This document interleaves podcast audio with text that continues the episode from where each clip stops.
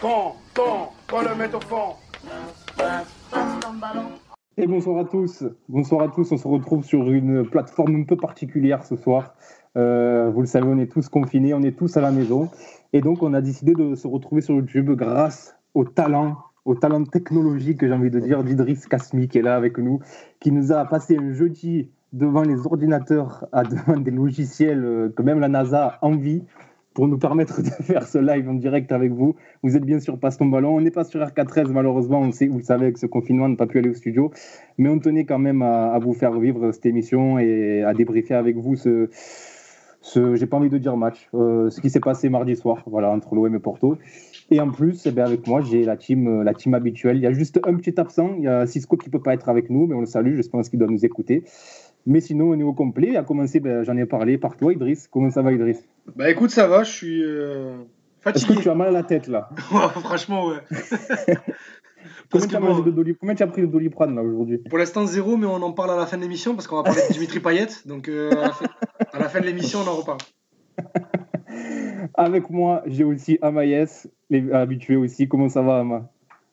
Euh, ben, ça va Mathieu, euh, juste un petit problème, il y a l'ampoule de ma chambre qui a grillé, si vous voulez tout savoir. Donc, ah, euh, C'est les aléas du direct, ça, c'est vraiment le passe, le passe ballon confiné. Quoi. Le pire, c'est qu'on n'a rien demandé. Hein. Ah, non, non, mais, voilà, je voulais vous partager le contexte. Confiné et un peu dans le noir, mais on est là. Avec nous également, euh, celui que j'avais surnommé le Julian Nagelsmann de mal passé. Ça va nous pour la première émission. Il est encore là, il est fidèle au poste. Azir, comment ça va, Azir? Ça va très bien, dans des circonstances particulières, mais très heureux de vous retrouver pour cette émission. Et merci à Idriss pour son énorme travail, pour, pour nous ah, donner la possibilité d'être présent. Quoi. Il a été d'une grande, d'une grande aide technologique. Euh, bravo Idriss. Je crois qu'il y a un, on a un invité aujourd'hui euh, un peu particulier parce que c'est un supporter de Porto et je crois qu'il est un peu supporter de l'OM aussi. Est-ce qu'il est dans la conversation là, euh, Idriss? Je ne sais pas s'il est encore rejoint. Alors, euh, il, est, il est prêt à nous rejoindre, je lui ai donné le feu vert. Donc il va nous rejoindre, c'est Omerk. De, vous connaissez certainement, c'est celui qui fait l'académie, un peu comme fait Camélus sur l'OM. Lui, il fait l'académie de Porto sur Orge.net. Et euh, c'est un vrai portiste, comme on dit. Et, et ça va permettre un petit peu, messieurs, d'apporter euh, un peu de nuance. Parce que je crois qu'il y a un entraîneur qui va en prendre plein la gueule ce soir. Et je pense que lui va être un peu là pour le défendre. il, va, il, va, faire un peu, il va contrebalancer. Euh, donc bon, mais quand il arrivera, on, lancera le, on lancera le débat avec lui. Il va nous rejoindre ouais, Il va pas tarder. Il va pas tarder. Donc voilà. Quand, quand, tu es là, Omer, signale-le-toi. N'hésite pas à me couper la parole. Il n'y a, a, pas de souci. Euh, donc, bien évidemment, on va parler de ce, match face à Porto. On va revenir sur, euh, cette défaite de l'OM, euh, très, très, très compliquée. On va parler des, quelques stats là qui sont sortis, qui, sont, qui font un peu mal à la tête. On va, on va parler de budget, de, de, de, manque de travail. On va parler de tactique, même si, oui, c'est difficile de parler de tactique après ce qu'on a vu mardi, mais je pense qu'on peut quand même en parler un petit peu. On va parler de Villas-Boas, bien sûr. On va parler des joueurs. Euh, de, des anciens de l'OM qui aujourd'hui sont un petit peu montés au créneau. On reviendra sur ça et on, finira sur euh, le match qui nous attend demain euh, face à Strasbourg. On, finira sur ça. voilà. Là. Est-ce que, est-ce que Omerk est là? Oui, bonsoir. Il est là, Omerk. Il est là. Comment ça va, Omerk Hey les gars, comment va? Est-ce que ça va? Salut. Ça va bien? Salut. Ouais. On t'entend bien, on t'entend bien, donc c'est euh, nickel. Je, je, t'appelle Franck ou je t'appelle Omerk Je sais pas. Comme tu préfères. Allez, bon, tu, sais quoi On te connaît sur le nom d'Omerk, on va dire Omerk. Omerk, c'est toi qui, qui, qui fais euh, les académies sur, euh, pour le FC Porto sur, sur Arjo.net. Euh, on se demandait là, tu es supporter de Porto, de l'OM, des deux On ne sait pas trop là. Tu choisis entre ta mère et ton père, toi Ouais, bah, tu vois, il n'y a pas de joker là, il faut que tu répondes. C'est la réponse un peu convenue. Euh, là, je crois que ce soir, euh, de toute façon, je suis là pour parler de Porto, parce que à part moi, franchement, qui c'est qui maîtrise hein Là, personne. je t'avoue que personne. Pas hein bah, vous êtes, enfin, en même temps, vous n'êtes pas les seuls, hein, parce que à chaque fois que ça parle de Porto, euh, un peu dans les émissions en France, tout ça, tu te tires des balles si tu n'as pas Nicolas Villas. Donc voilà. C'est vrai, c'est vrai que c'est pas un championnat qui, est reconnu à sa juste valeur en France. C'est vrai, tu fais bien de le souligner. Euh, n'hésitez pas à réagir sur le hashtag Passe ton ballon et sur le chat YouTube, euh, sur le côté euh, à droite. là. N'hésitez pas à nous envoyer vos messages, vos commentaires, vos questions. Hashtag Passe ton ballon et sur le, sur le chat YouTube. Mais les gars, je vous propose qu'on commence tout de suite, qu'on entre dans le vif du sujet. donc sur ce, match entre Porto et l'OM qui nous a bien fait mal à la tête. Je crois qu'on a Audris, il a autant mal à la tête aujourd'hui que mardi là avec ce qui s'est passé. messieurs, le premier sentiment là après ce match là qui, domine, tiens Azir? Premier sentiment, grande déception, tristesse même par rapport à ce qu'on a vu mardi face à, face à FC Porto. On s'entendait pas forcément à quelque chose de, d'extraordinaire, mais un minimum. Et le minimum, euh, aujourd'hui en Ligue des Champions, l'Olympique de Marseille n'est pas capable de le fournir. Et donc, euh, c'est désolant, désolant, et forcément, euh, ça, ça atteint la confiance des, supporters, parce qu'on a, on a peine à imaginer une, régénérance de, ce groupe, une progression collective ou individuelle. Et donc, ça fait peur pour la suite pour la Ligue des Champions, je pense que ça va être très compliqué de ne serait-ce que d'accrocher cette troisième place. Et, ça peut aussi, à un moment donné, au niveau du championnat, même si pour l'instant, au niveau comptable, en tout cas, ça se passe plutôt bien, ça peut avoir des conséquences. Et donc là, ça sera encore plus euh, dérangeant pour la suite de la saison. Est-ce que, messieurs, là, euh, il avait raison en avril quand il disait, euh, vous savez, en avril 2019, cette déclaration qu'il avait fait après un match contre Bordeaux, je crois une défaite, il avait dit ouais mais on va aller en Ligue des Champions, en Ligue des Champions, mais pourquoi faire? Et là forcément c'est un peu ressorti ces derniers temps. Est-ce qu'il n'avait pas raison finalement, Amaïs bah, il a malheureusement raison, oui, mais c'est ce qui est effarant, c'est qu'en gros, il a dressé ce constat sur la faiblesse de l'équipe il y a un an, donc du coup, et il n'y a rien qui a été fait pour euh, améliorer la, qualité globale de l'équipe. Donc, euh, c'était lors de la dernière saison Garcia. Ouais, donc euh, ouais, entre-temps, tu as accroché une deuxième place, mais en, faisant en proposant un jeu médiocre. Et là, forcément, quand le niveau monte, ben voilà, on se rend compte des carences euh, de l'équipe. Mais encore une fois, euh, on, se répète semaine après semaine. C'est même pas tant le jeu qui me dérange. Enfin, si, le jeu me dérange. Mais l'état d'esprit, à un moment donné, il faut pas déconner. quoi. C'est la base de la base de la base. Quand tu, tu regardes les résumés des autres équipes en Ligue des Champions, même des équipes comme euh, Ferencvaros et Midtjylland, euh, bah, il y, a un peu plus de deux choses quoi, dans le jeu. C'est vraiment euh, terrible pour l'image de l'OM ce qui se passe en ce moment. Surtout que c'est tombé, et Omer, tu pourras nous confirmer, face à un FC Porto qu'on n'a pas senti transcendant. Quoi. Eh ben non, je vais te surprendre, moi je suis pas d'accord avec ça en fait. je pense que si Marseille avait attaqué le match d'Olympiakos comme ils l'ont attaqué contre Porto, euh, bah, ils auraient déjà trois points. Ils auraient déglingué l'Olympiakos. Euh, Porto a fait, un, a fait un match à la Porto, euh, a maîtrisé de A à Z. le, truc, en fait, c'est que contre City, ils avaient déjà mis une, une grosse équipe comme ça pour attendre et contrer. à savoir que contre City, alors City, il y a plus de talent, donc ils se sont fait un peu plus, ils sont plus d'occasions. Ça tourne à un partout à la mi-temps euh, là-bas, là, à Manchester, mais ça doit. Euh, ça doit euh, alors je sais que les gens vont peut-être me prendre pour un fou, mais je les invite à aller voir le match. Ça doit tourner à 2-0 pour Porto à la mi-temps, en fait. Porto, ils mènent 1-0. City, ils ont un penalty que le, la VAR accepte, alors que Gundogan explose la jambe du gardien de Porto avant, la, avant la faute et doit prendre un rouge. Mais ça, bah, voilà, je vais pas faire, euh, je vais pas dire, je vais pas dire comme le président de Rennes, mais, euh, mais c'est comme ça malheureusement en Coupe d'Europe. Euh, tu as un gros et un petit, et, et celui, le, club qui a les occasions pendant une heure, c'est Porto. Même si la possession, bah, c'est du City, hein, c'est 70% tout ça. Et, et, là, ils ont attendu Marseille pour faire la même chose. Et le plan de jeu de Conceição, c'était exactement ça en fait. Laisser la balle à Marseille, ressortir, ressortir rapidement, quand on est dans le camp adverse, pressé haut. En plus, moi, ce que j'ai trouvé un peu suicidaire et qui amène le premier but, c'est que bien que voyant que ça n'arrivait pas, parce que bah, les joueurs de Marseille, ils ont le niveau qu'ils ont, quoi. Euh, le premier but, il vient sur un pressing. Et puis, par contre, dès que tu laisses Corona, Marega ou euh, n'importe lequel des, des, offensifs de Porto dans les 20 derniers mètres avec le ballon, bah, ils sont capables de te faire euh, deux une passe, et puis tu as, as, pris l'eau, quoi. C'est vrai que pour toi, tu penses que Porto un petit peu joue à sa main, et c'est vrai que c'était une, réflexion qu'on s'est faite aussi pendant le match, c'est qu'on se disait, mais on a l'impression qu'ils forcent pas en fait. C'est juste qu'ils voient que c'est faible en face et ils jouent, ils jouent à leur main. Quoi. Alors, c'est là où je suis pas d'accord avec le c'est faible en face. c'est que ne faut pas oublier que Porto, c'est quand même un club qui est top 10 européen. Non, je, parle de, Porto qui a joué à sa main. Hein. Attention, je ne parle pas de l'OM qui a pensé que Porto était faible.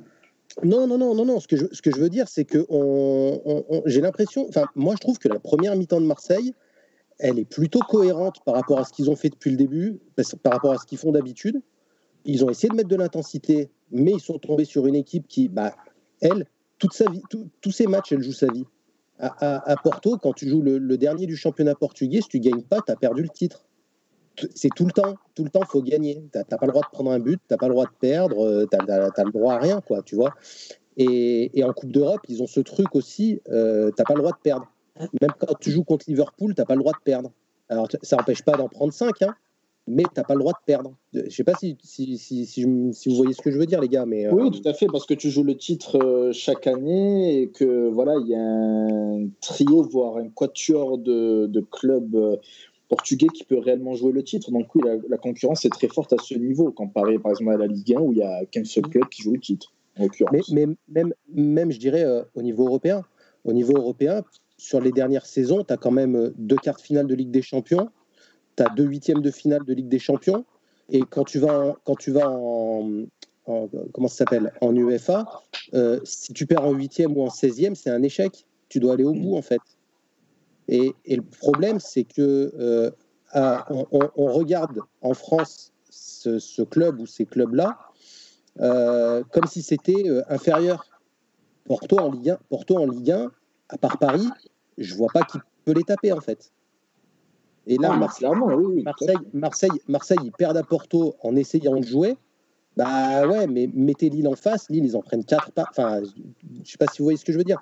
Le seul problème de Marseille, c'est que le premier match, euh, Villas-Boas, il vous fait, il, fait un, non-match en espérant la jouer à la Ligue 1. On va les attendre. Euh, comme il dit euh, mon, cher Blas, je fais rentrer Valère Germain à la 89e, il me tape un corner premier poteau et puis je gagne un 0, je ferme la boutique. Pas de bol, c'est eux qui l'ont fait il essaye, le coup contre City, où euh, de toute façon, City euh, partir à l'abordage avec l'équipe de Marseille, c'était en prendre 8, parce que contrairement à, Porto, ils n'auraient pas géré le match. Eux, ils savent pas faire City. City, ils préfèrent gagner 10-4 ou 10-2, mais ils t'en ont mis 10, quoi.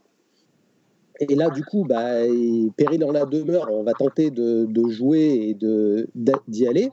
Ils ont essayé de rentrer physiquement avec le gros pressing la première mi-temps, sauf qu'en face, bah, ça a répondu. Ils ont essayé de faire tourner la balle, sauf qu'en face, c'est meilleur. Et puis après, bah, ça s'est vu, euh, ça vu à la récupération de balles.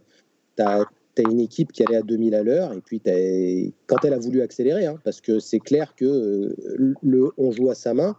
Euh, Porto a, quand même cette mauvaise habitude de trop se reposer sur sa défense et puis d'attendre faire le dos rond avant de mettre le deuxième ou le troisième. Quoi. Tu, parlais de City Merck.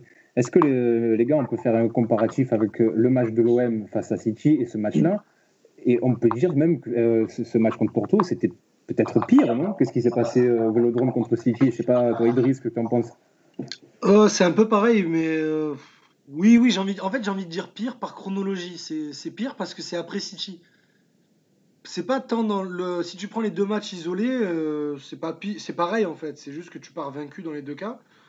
Là, c'est juste que c'est une semaine après City, dont on avait déjà dit que c'était une des pires euh, humiliations de l'histoire du club. Euh, pas seulement sur le score, mais dans, le, rendu. Et là, ben, ça arrive une semaine après City. Ça veut dire qu'après City, personne euh, n'a changé quoi que ce soit, personne n'a pris ses responsabilités. On est resté sur le même schéma, le même rendu et le même résultat, du coup.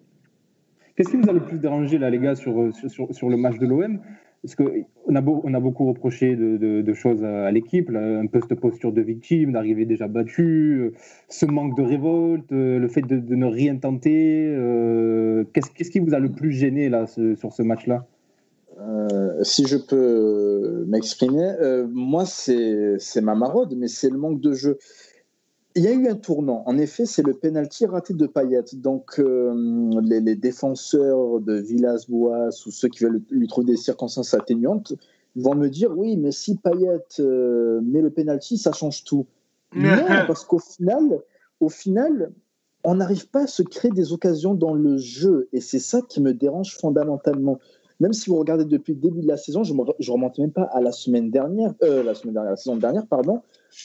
Mais si on parle juste de cette saison, on marque sur coup de pied arrêté, euh, sur penalty, euh, très rarement dans le jeu. Et un jeu comme ça en Coupe d'Europe, ce n'est pas possible. On ne peut pas avoir des miracles chaque semaine. Et là, on est en train de le constater euh, très sévèrement. Moi, ce qui m'a marqué, ce qui m'a le plus marqué sur ce match-là, c'est les, joueurs qui ont les pieds qui. Le manque de personnalité de la très grande majorité des joueurs, et notamment, ce qui sur ce match-là précisément, c'est pas habituellement, c'est pas dans ses habitudes, on va dire, mais euh, Douillet Tchaletassar qui, euh, euh, qui se trouve complètement sur sa relance pour le premier but, euh, sur le premier but de Porto. C'est un joueur qui, normalement, en tout cas au niveau des défenseurs centraux, c'est censé être celui qui est le plus à l'aise techniquement, celui qui se soucie le plus de ressortir le ballon proprement. Et là, même son, dégagement, il est sans conviction. son dégagement, cette espèce de tentative de relance est sans conviction.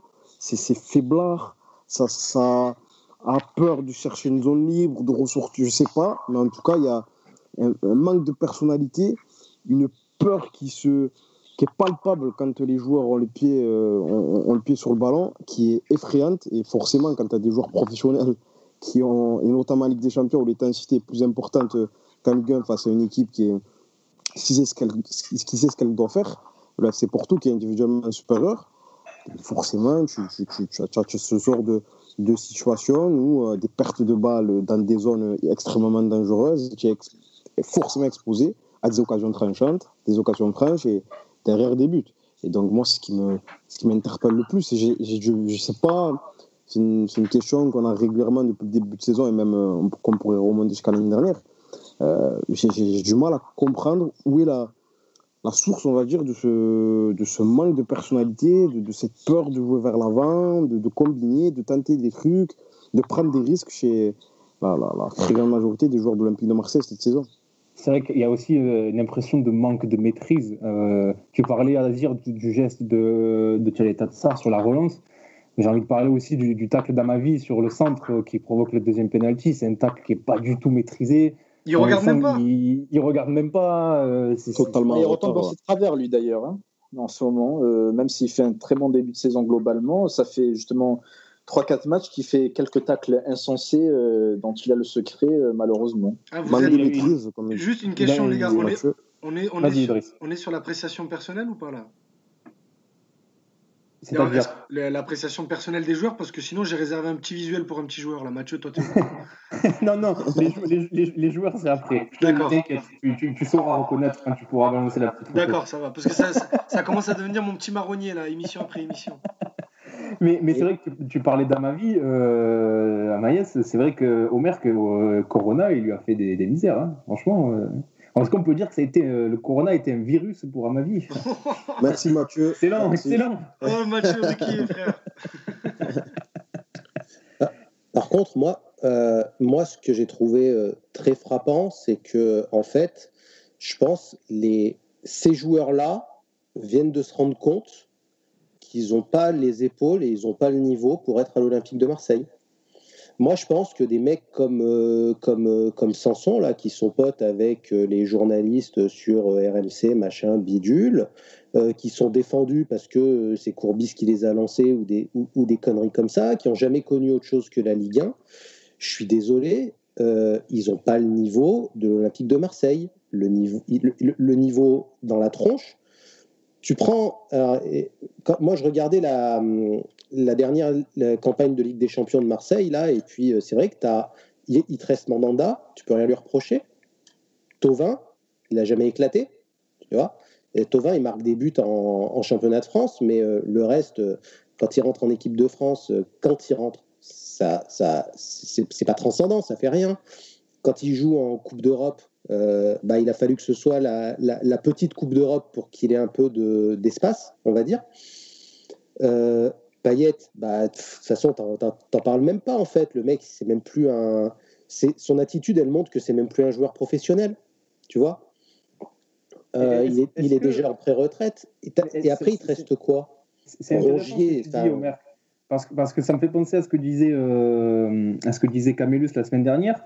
où il nous faisait remarquer qu'il avait l'impression que c'était les, joueurs qui s'étaient peut-être convaincus eux-mêmes qu'ils n'étaient pas bons.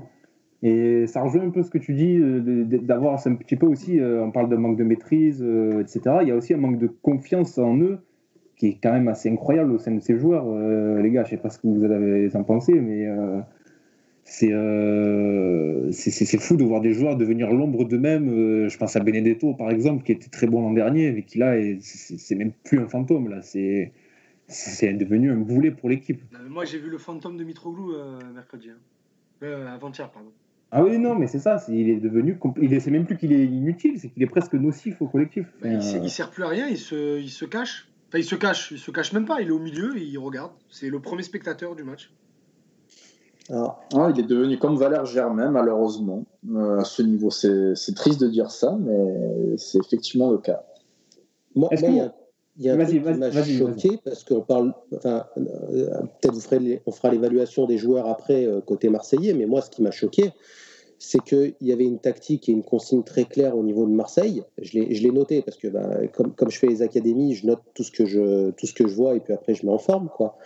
Euh, et il y a un truc qui m'a choqué, c'est que quand euh, Porto avait la balle et relançait court, tu avais un changement tactique qui faisait que Benedetto partait couvrir le côté gauche, Payet venait marcher, parce que je ne vais même pas dire trottiner, ça serait trop sympa pour lui, euh, vers, les, vers les centraux de Porto qui sont donc qui étaient Mbemba et, et Sarr, avec un Sarr qui, dont le costume était trop grand. Ça n'était pas bon en plus, tu vois. Je veux dire, si à la limite, t'as Pep en face de toi, bon, bah t'as un monstre, t'as as, le meilleur stopper du monde, même à 40 balais, euh, le mec, tu, il te bouffe, quoi, tu vois, dans la tête et dans les jambes. Mais là, t'avais euh, Malanxar qui n'a pas, qui a pas le niveau. Euh, première ballon qu'il a, il provoque un penalty, mais même ça, Payet, il a même pas pensé à aller courir 3 mètres. Et Benedetto, on lui a dit quoi? Parce que c'était clairement des consignes va courir dans le couloir et va défendre. Putain, oh, c'est un avant-centre, quoi. Je veux dire, tu aurais dit euh, qui, qui, qui, va dire à Trezeguet Oh copain, va te mettre à gauche pour défendre. Et on n'a jamais vu ça. Enfin, je... Ou alors, il euh, faut m'expliquer, mais euh, pour moi, c'est pas, c'est pas jouable, quoi. Après cette première, cette première phase là, les, les gars, après ces matchs allés, on sait qu'il y a cette fameuse ce marronnier là de la Super League, etc. Que Jacques Henri c'est quelque chose qui veut absolument vivre avec l'OM, etc. Bon bref, toutes ces conneries là. Euh, est-ce qu'on n'a pas pris une grosse claque là sur ces trois premiers matchs sur l'OM euh, Et finalement, on en est à se demander euh, à quelle division européenne on appartient, à quelle est la place de l'OM en Europe? Ça me fait mal de le dire, mais l'OM n'appartient certainement pas à la première division, certainement pas à la deuxième, à la troisième ou à la quatrième peut-être, tout simplement les, supporters vont peut-être euh, s'énerver en entendant ça, tu vois, parce qu'on a été en finale de l'Europa League en 2018. C'est une équipe d'Europa League. Mais, même depuis, on, a, on est reparti en Europa League, on a fait n'importe quoi, on a été minable, et là, en Ligue des Champions, on revient, on est minable. Donc, euh, à un moment donné, il faut juste se contenter de la vérité du terrain, et la réalité euh, fait très mal. Bah, en fait, ça te montre que la, finale d'Europa League, c'est un épais phénomène, quoi, parce que tu retournes la saison d'après. Il y a quoi qui a changé dans mhm. l'équipe? Tu as récupéré euh, Stroutman, tu as récupéré Radonic et Kaletakar, et tu as été nullissime. Dans une boule qui était compliquée, hein. attention. Hein. Francfort et, euh, Francfort et la Lazio, c'était pas donné. Hein. Francfort, ils font quart ou demi en plus, ils sont éliminés par Chelsea. Ouais, je, crois, ça. je crois que c'est ça. Voilà. Non, t'avais une boule compliquée, mais tu as été nullissime. Tu finis dernier derrière Limassol où tu prends qu'un point. Dans le chat, là, on a, on a Mikey Mike qui nous dit on est une équipe de Ligue 1 et encore, c'est un peu ça. Hein. c'est très bon en Ligue 1 et puis dès que ça arrive sur la scène européenne, ça se liquéfie totalement. Quoi. Très, grand, bah, très grand connaisseur, euh, Michael. Ah bah, écoute, Michael, euh, n'hésite pas à réagir dans le chat. Faites comme lui sur le, sur le chat et sur euh, hashtag passe ton ballon, n'hésitez pas à réagir. Ah, Amaya, je t'ai coupé, vas-y.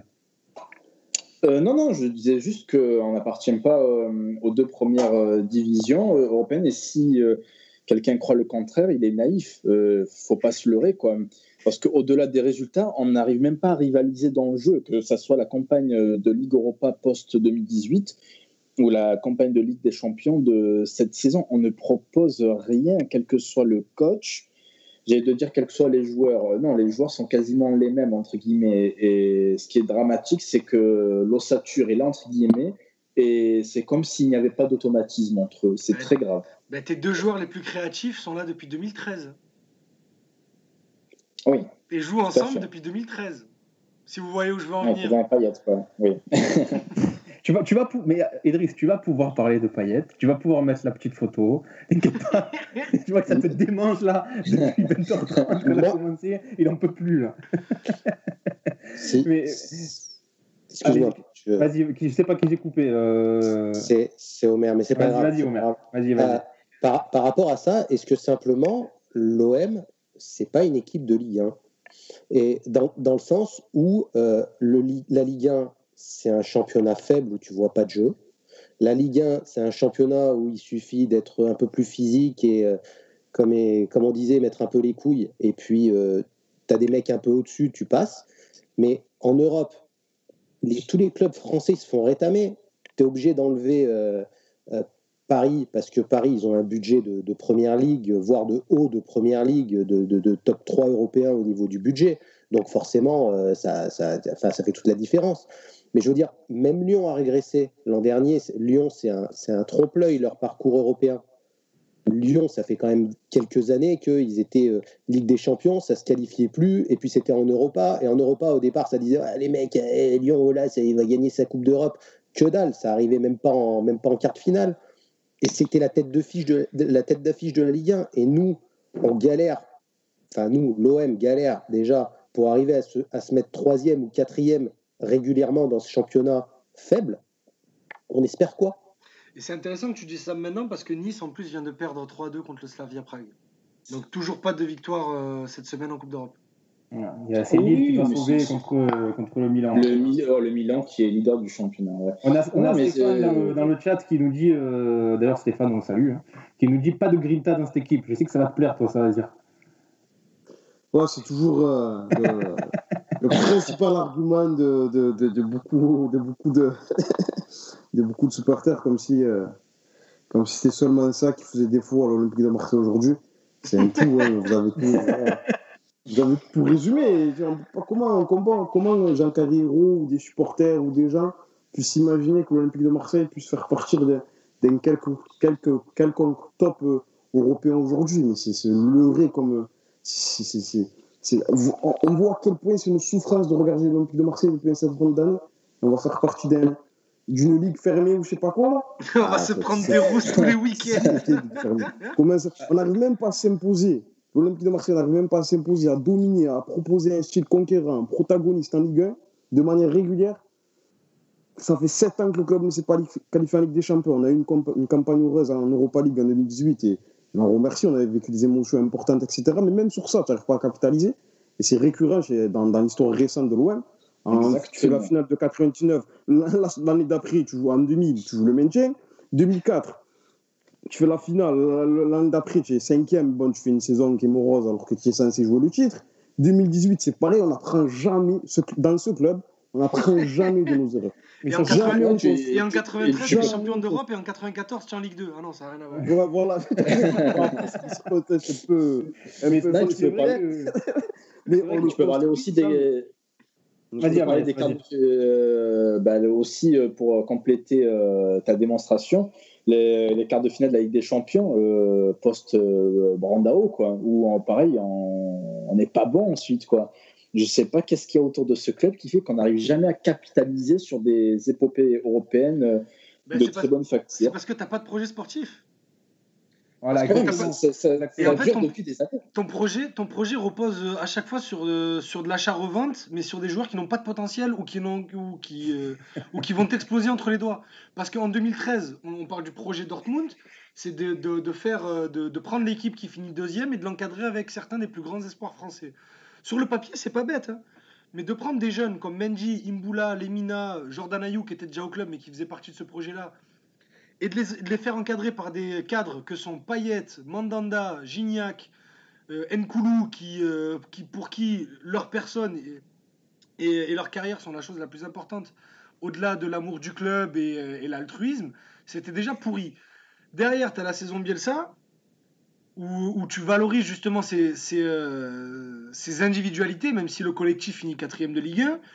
Mais derrière, justement, tu peux pas capitaliser parce que ben, ton cadre, qui est devenu un cadre, André-Pierre Gignac s'en va, André Ayou s'en va.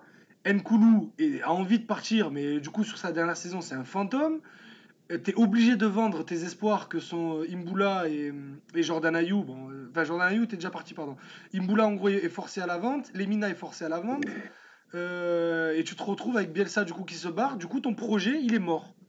Un an, après un an d'existence, il est mort, ton projet. Et derrière, il n'y a plus de projet. Tous les ans, le projet, ça a été de reconstruire un projet. Qu'est-ce qu'on entend tous les ans? Retourner en Ligue des Champions. Il n'y a pas de projet derrière. Le Champions Project, ça n'existe pas. C'est de la communication. Il n'y a pas eu de vraie construction derrière ce projet. Je vous trouve très négatif, mais euh, là, je suis d'accord. Il y a quelque chose qui est dit dans le chat. C'est Axel Ortiz qui nous dit on a un label de rap quand même, on peut regarder les grandes robes dans les yeux. Et là, je trouve quand même notre ami Axel. Ah, mais c'est. Euh, c'est. Euh, le, le, plus grand footballeur rappeur du monde. C'est Rodriguez qui sortait, des, qui sortait des feats avec Daddy Yankee à l'époque du Real. Pour rebondir sur ton histoire de projet, euh, bon, ça n'a pas été le cas contre Porto, mais contre City, tu avais Payet, Benedetto, Stroutman, Germain sur le banc. Quand tu additionnes la somme de leur salaire mirobolant, ça fait froid dans le dos. C'est incroyable que hein. des types avec un tel salaire se retrouvent sur le banc. Ça montre à quel point ton projet n'est même plus bancal. Il est totalement défaillant. Et c'est dommage, c'est triste que ça tombe tout le temps sur nous, quoi.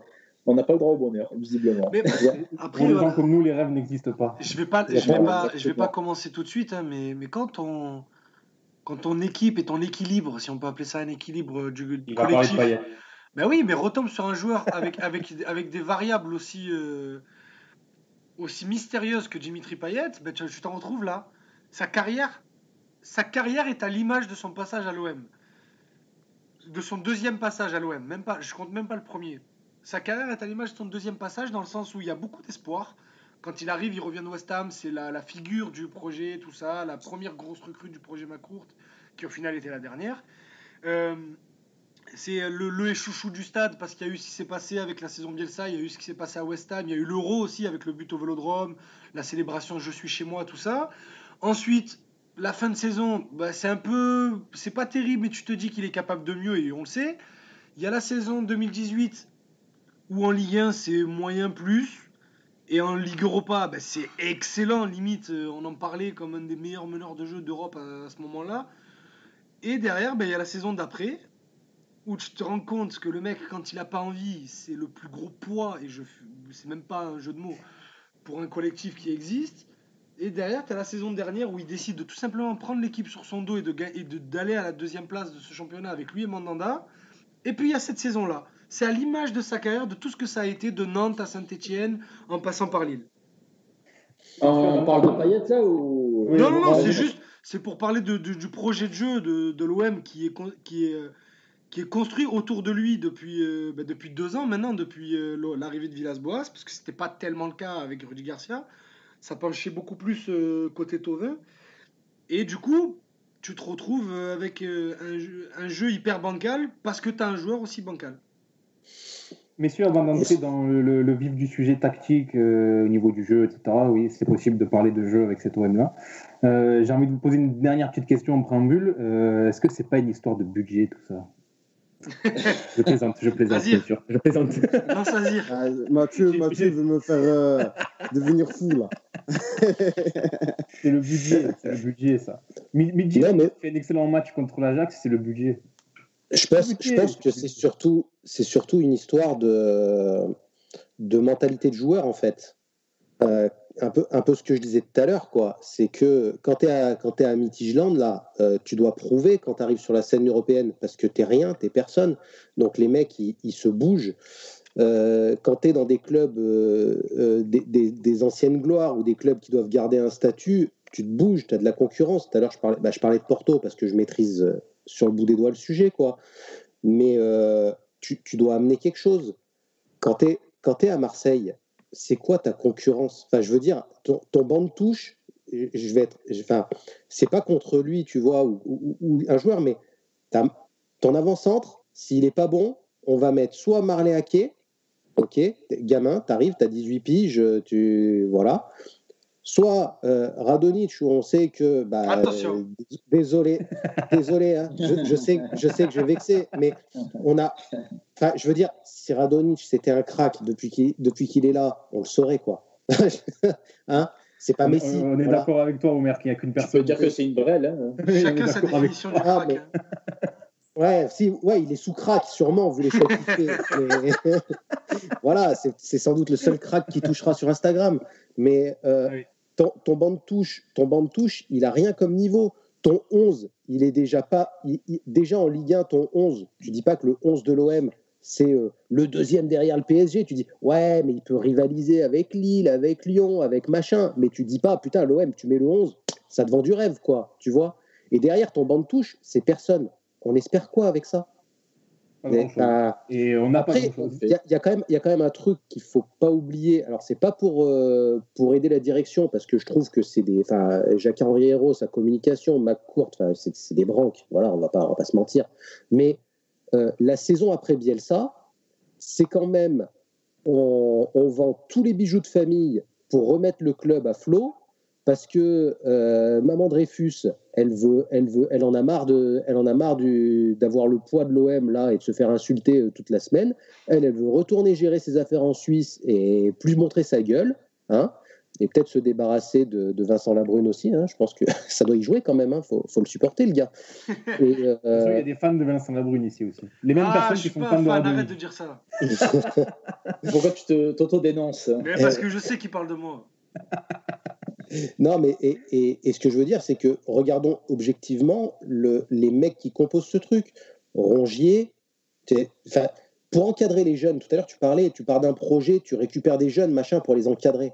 T'as Lucho Gonzalez, t'as Enze, t'as, t'as- tu vois, t'as des mecs comme ça dans l'équipe pour encadrer des jeunes, mais tu sais que le, le premier qui va faire le malin, mais même Payet qui va revenir avec 2 kilos de trop, Oui, complètement, va prendre, il va prendre une gifle derrière la tête et, et puis il va se faire mettre à l'amende, euh, tu, tu vois, euh, le- comme, entre, comme entre nous. Tu, Mais le problème, mais je suis d'accord avec toi, mais le c'est en fait cette équipe elle manque pas de cadre, elle manque d'un leader, un vrai leader sur et en dehors du terrain, parce que le leader vocal c'est Alvaro, mais il est tellement limité sur le terrain que je vois tellement les autres joueurs lui dire bon ok toi allez vas-y va là-bas.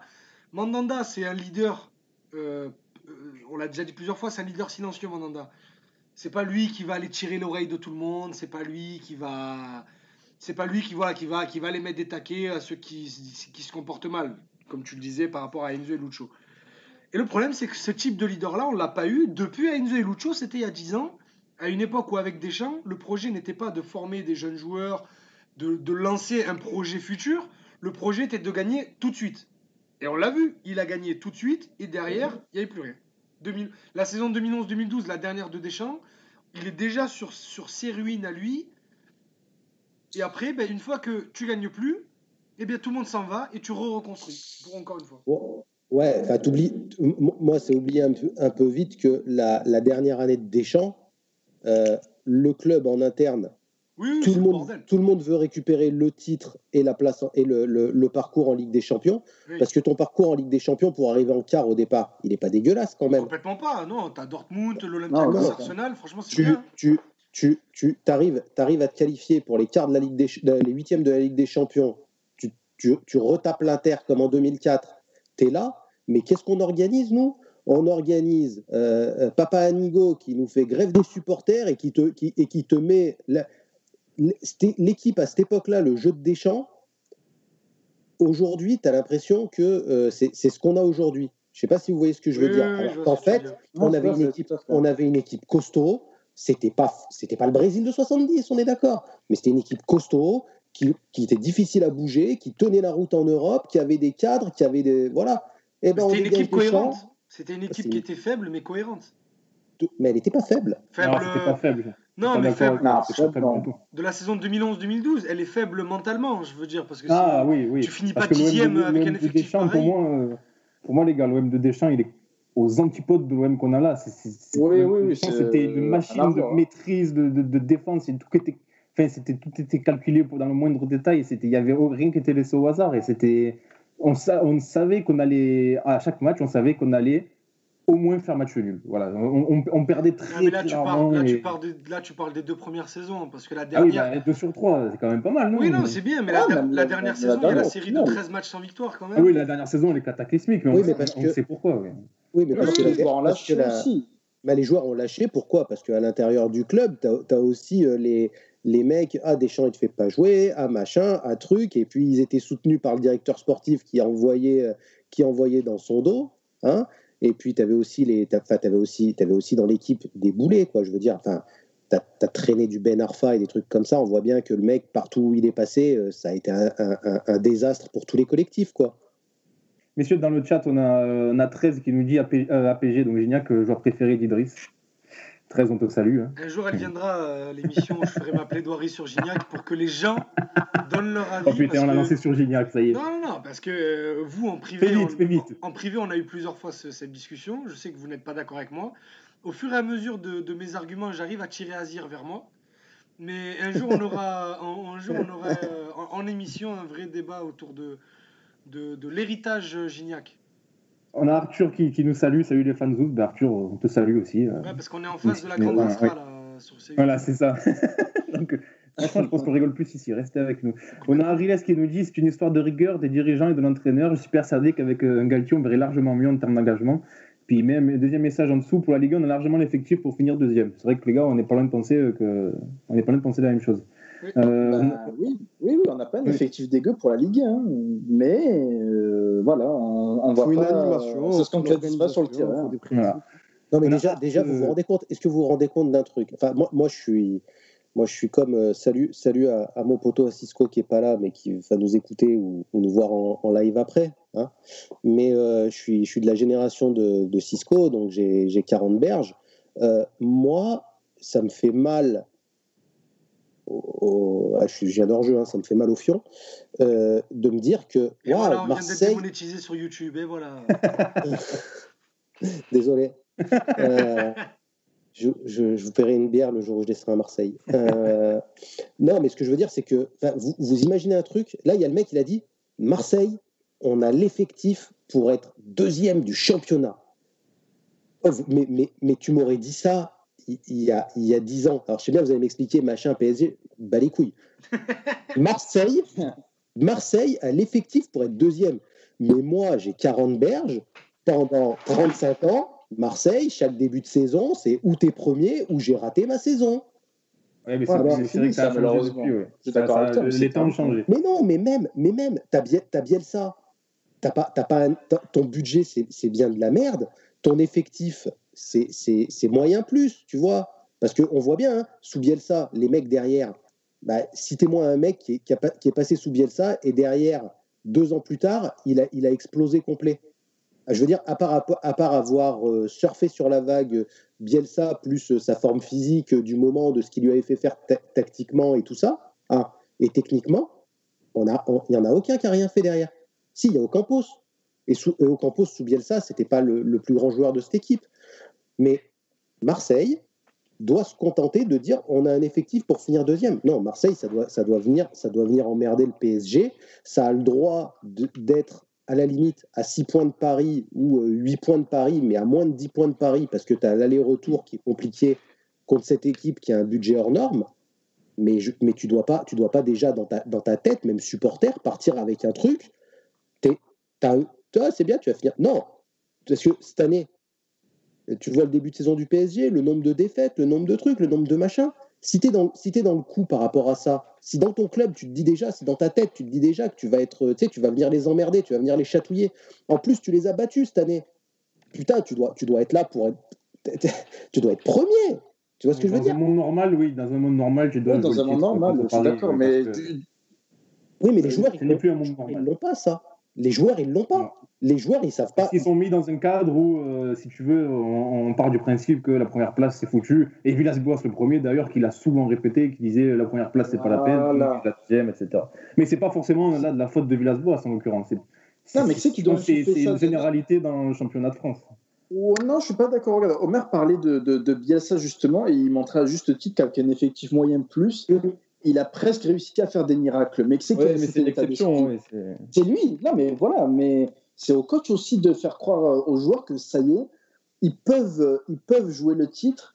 Euh, le, Paris, le Paris Saint-Germain, c'est pas, pas des robots, c'est pas une machine. Ils peuvent très bien perdre 3-4 matchs et on se doit d'être à l'affût parce qu'on est l'Olympique de Marseille. Je suis entièrement d'accord avec ça. Mais si même l'entraîneur, comme euh, il, a parfois tendance à le faire, il bazarde le match avant même de le jouer, ah ben oui, les joueurs, ils vont pas se surpasser sur le terrain. C'est malheureux à Diom, c'est comme ça. Mais si, on va revenir sur, sur le match de, de, mardi. Sur le jeu à proprement parler, euh, oui, je, sais, on est obligé, mais on va, on va revenir sur ce match-là.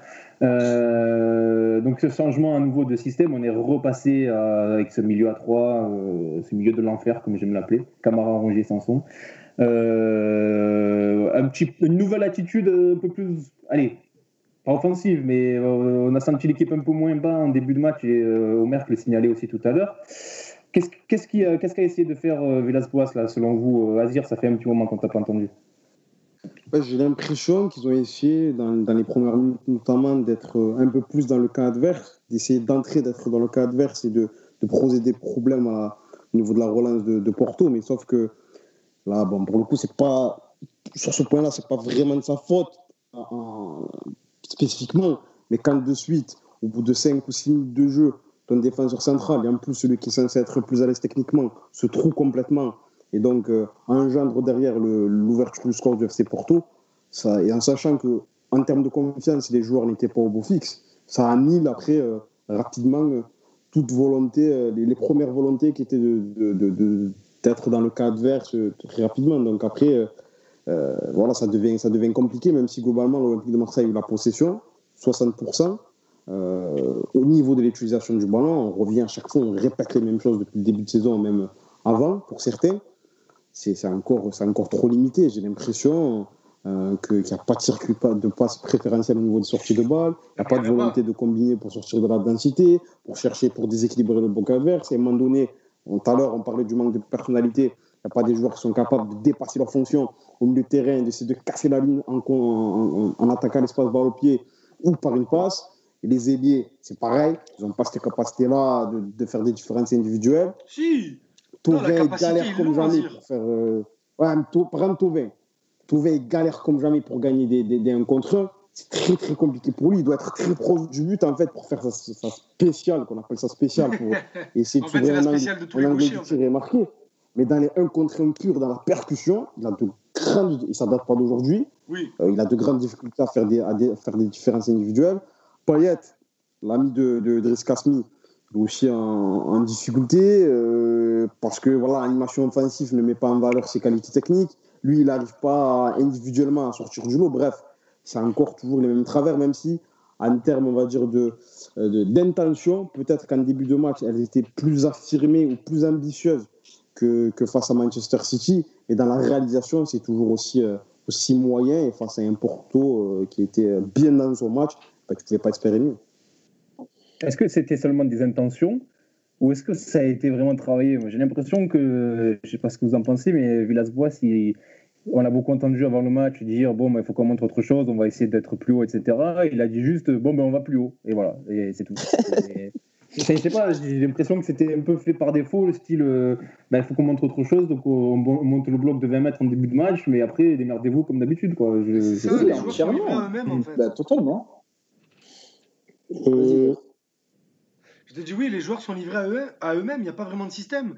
On a l'impression que pour Villas-Boas, le système se résume à, un, ben, justement un système. Quoi. En gros, un 4-3-3, un 4-2-3-1, un 4-4 de losange.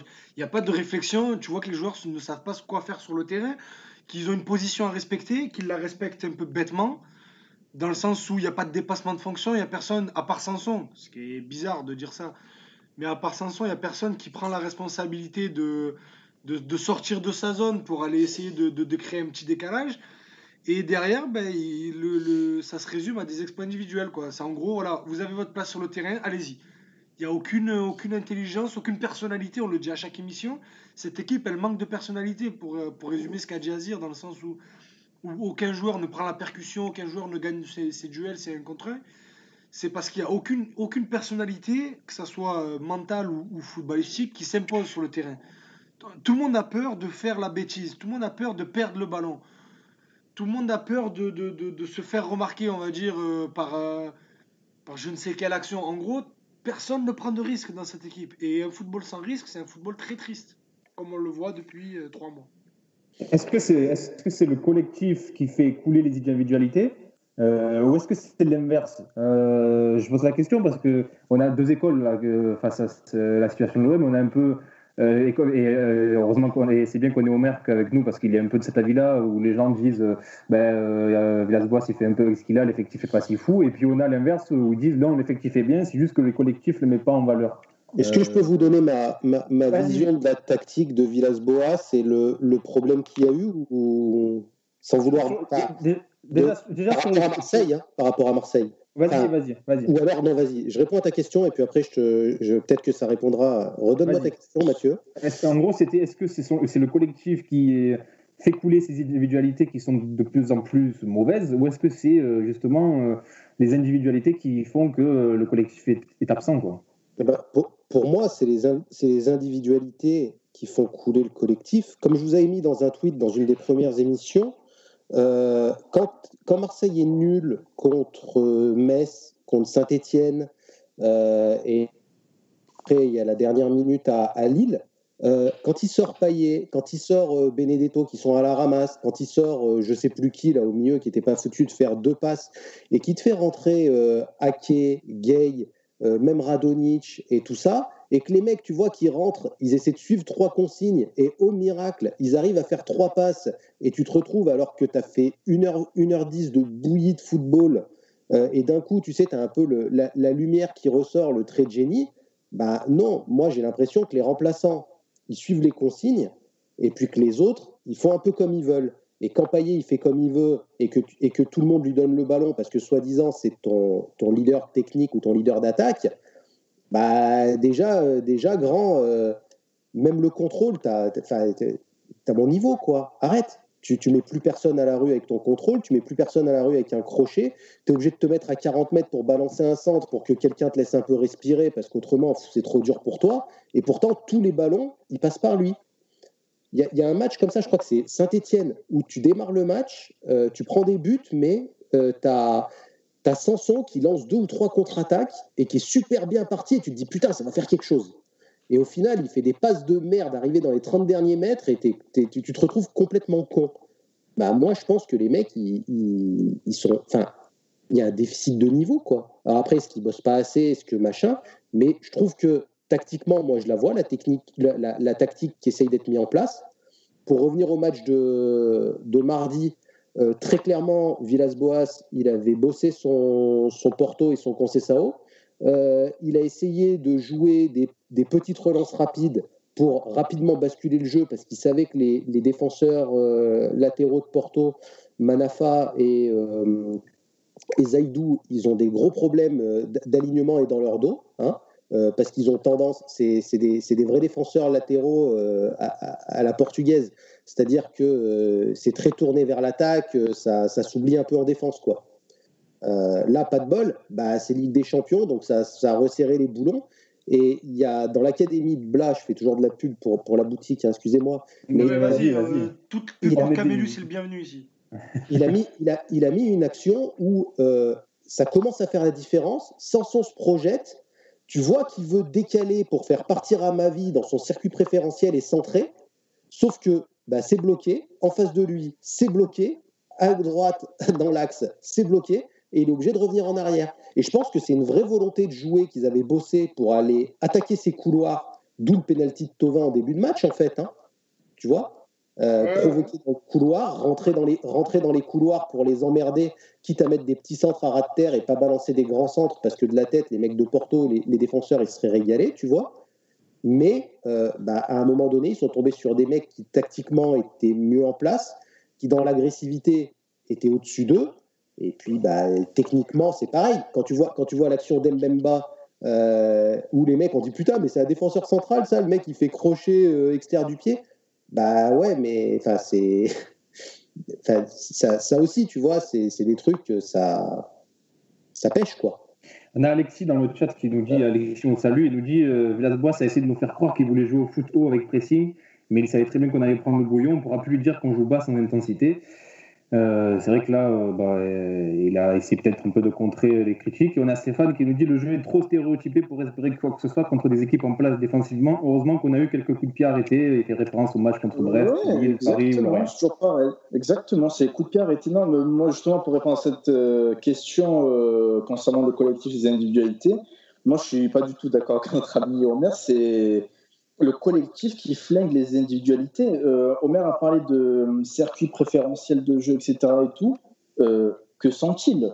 Moi, je les vois pas depuis que Villas-Boas est là. Moi, si, il y en a un, c'est Thalé Tatsar pour Amavi. C'est le seul. Oui, ça, c'est exactement. C'est la spéciale, Non, je voyais beaucoup de coups de pied, coups de pied arrêtés réussis, ça, c'est vrai. Il ne faut pas enlever ce mérite. On est efficace sur ce domaine et surtout des euh, exploits individuels. Mais sinon, le reste, euh, je ne vois rien. Et euh, pour continuer sur cette question, oui, c'est le, le collectif qui flingue les individualités parce que on a juste à comparer à la saison dernière. Comptez avec moi le nombre de joueurs qui sont aux antipodes de leur niveau de la saison dernière. Payet, Benedetto, Sanson, même si je l'aime pas, Rongier, Sakai, euh, ça fait déjà quasiment la moitié de l'équipe et j'en passe d'autres encore. C'est trop. Quand c'est autant de joueurs en même temps qui plongent, pour moi, c'est pas une coïncidence. Ce ne sont pas forcément euh, tous euh, des joueurs qui veulent en faire qu'à leur tête.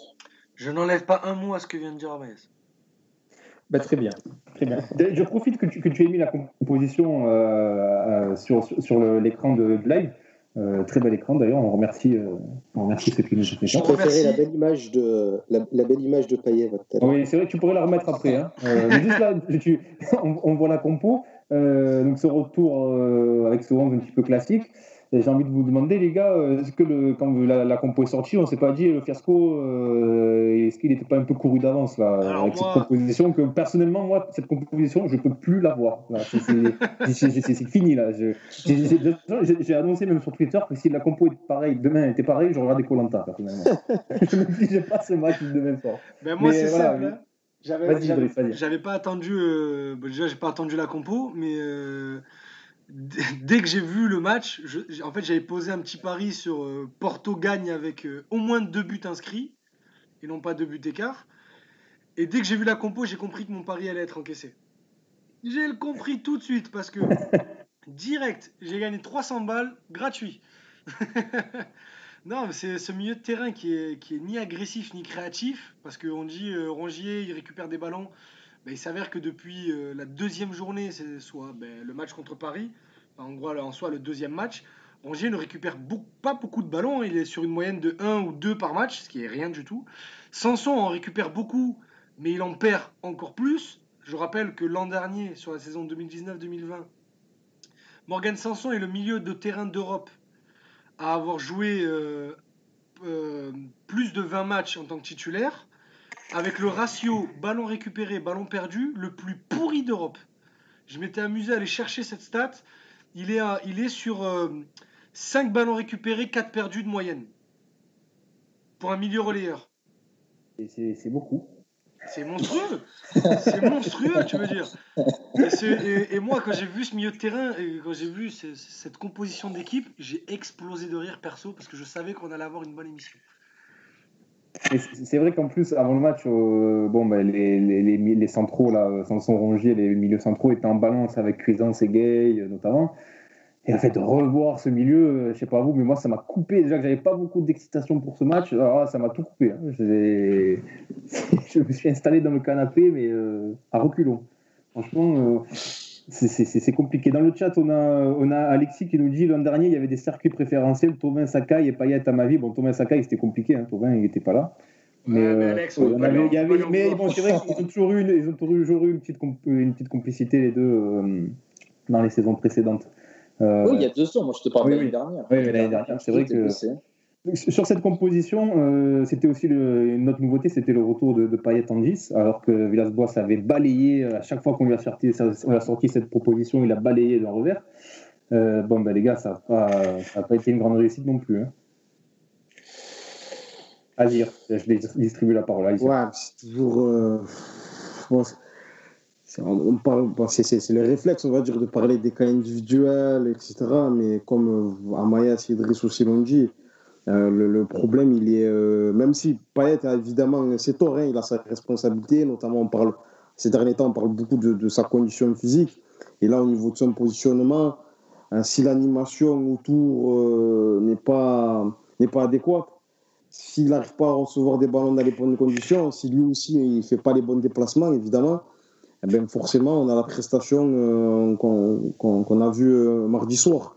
Et donc, oui, on va écrire Payet, oui, évidemment, il doit faire plus, évidemment, par rapport à son potentiel, par rapport à sa position dans, dans, ses, dans ses effectifs, qui est clairement le leader technique, censé être le de jeu. Et en le plaçant en numéro 10, là, euh, on va dire Villas-Boas, confirme un peu ce, par son positionnement de départ en tant que, en tant que meneur de jeu. Mais l'animation, pour moi, peut-être que je fais une fixette, hein, mais l'animation, elle est tellement défaillante que, euh, oui, évidemment que les joueurs doivent faire plus. Mais elle est tellement défaillante que euh, c'est compliqué d'incriminer en vérité euh, tout le temps, tout le des joueurs, machin, parce que c'est trop. Les ballons n'arrivent pas. Ou les ballons n'arrivent pas dans les bonnes conditions pour que lui puisse enchaîner derrière, même si évidemment il doit faire plus. C'est pas, pas binaire, c'est pas ah, paillette, machin, il fait n'importe quoi. D'accord, ok.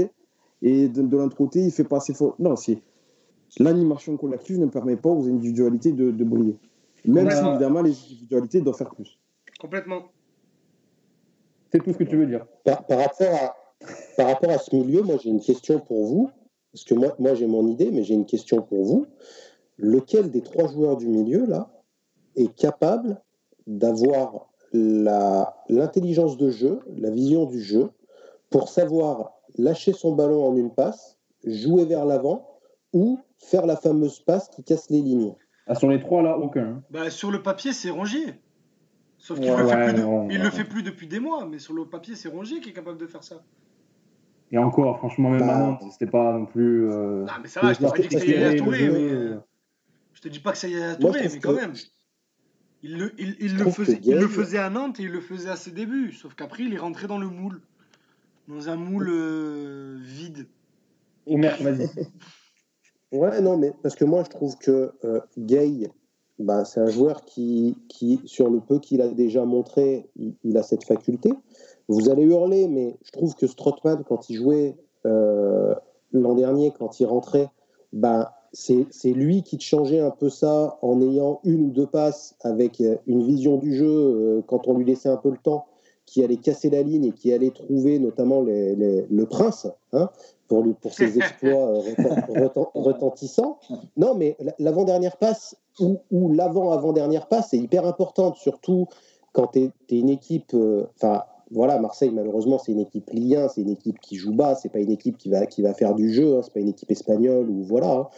Donc euh, là, tu joues avec un milieu, euh, enfin, je veux dire, moi, même Camara, je vous donne mon avis, mais Camara, c'est défenseur central. C'est pas, c'est pas un 6.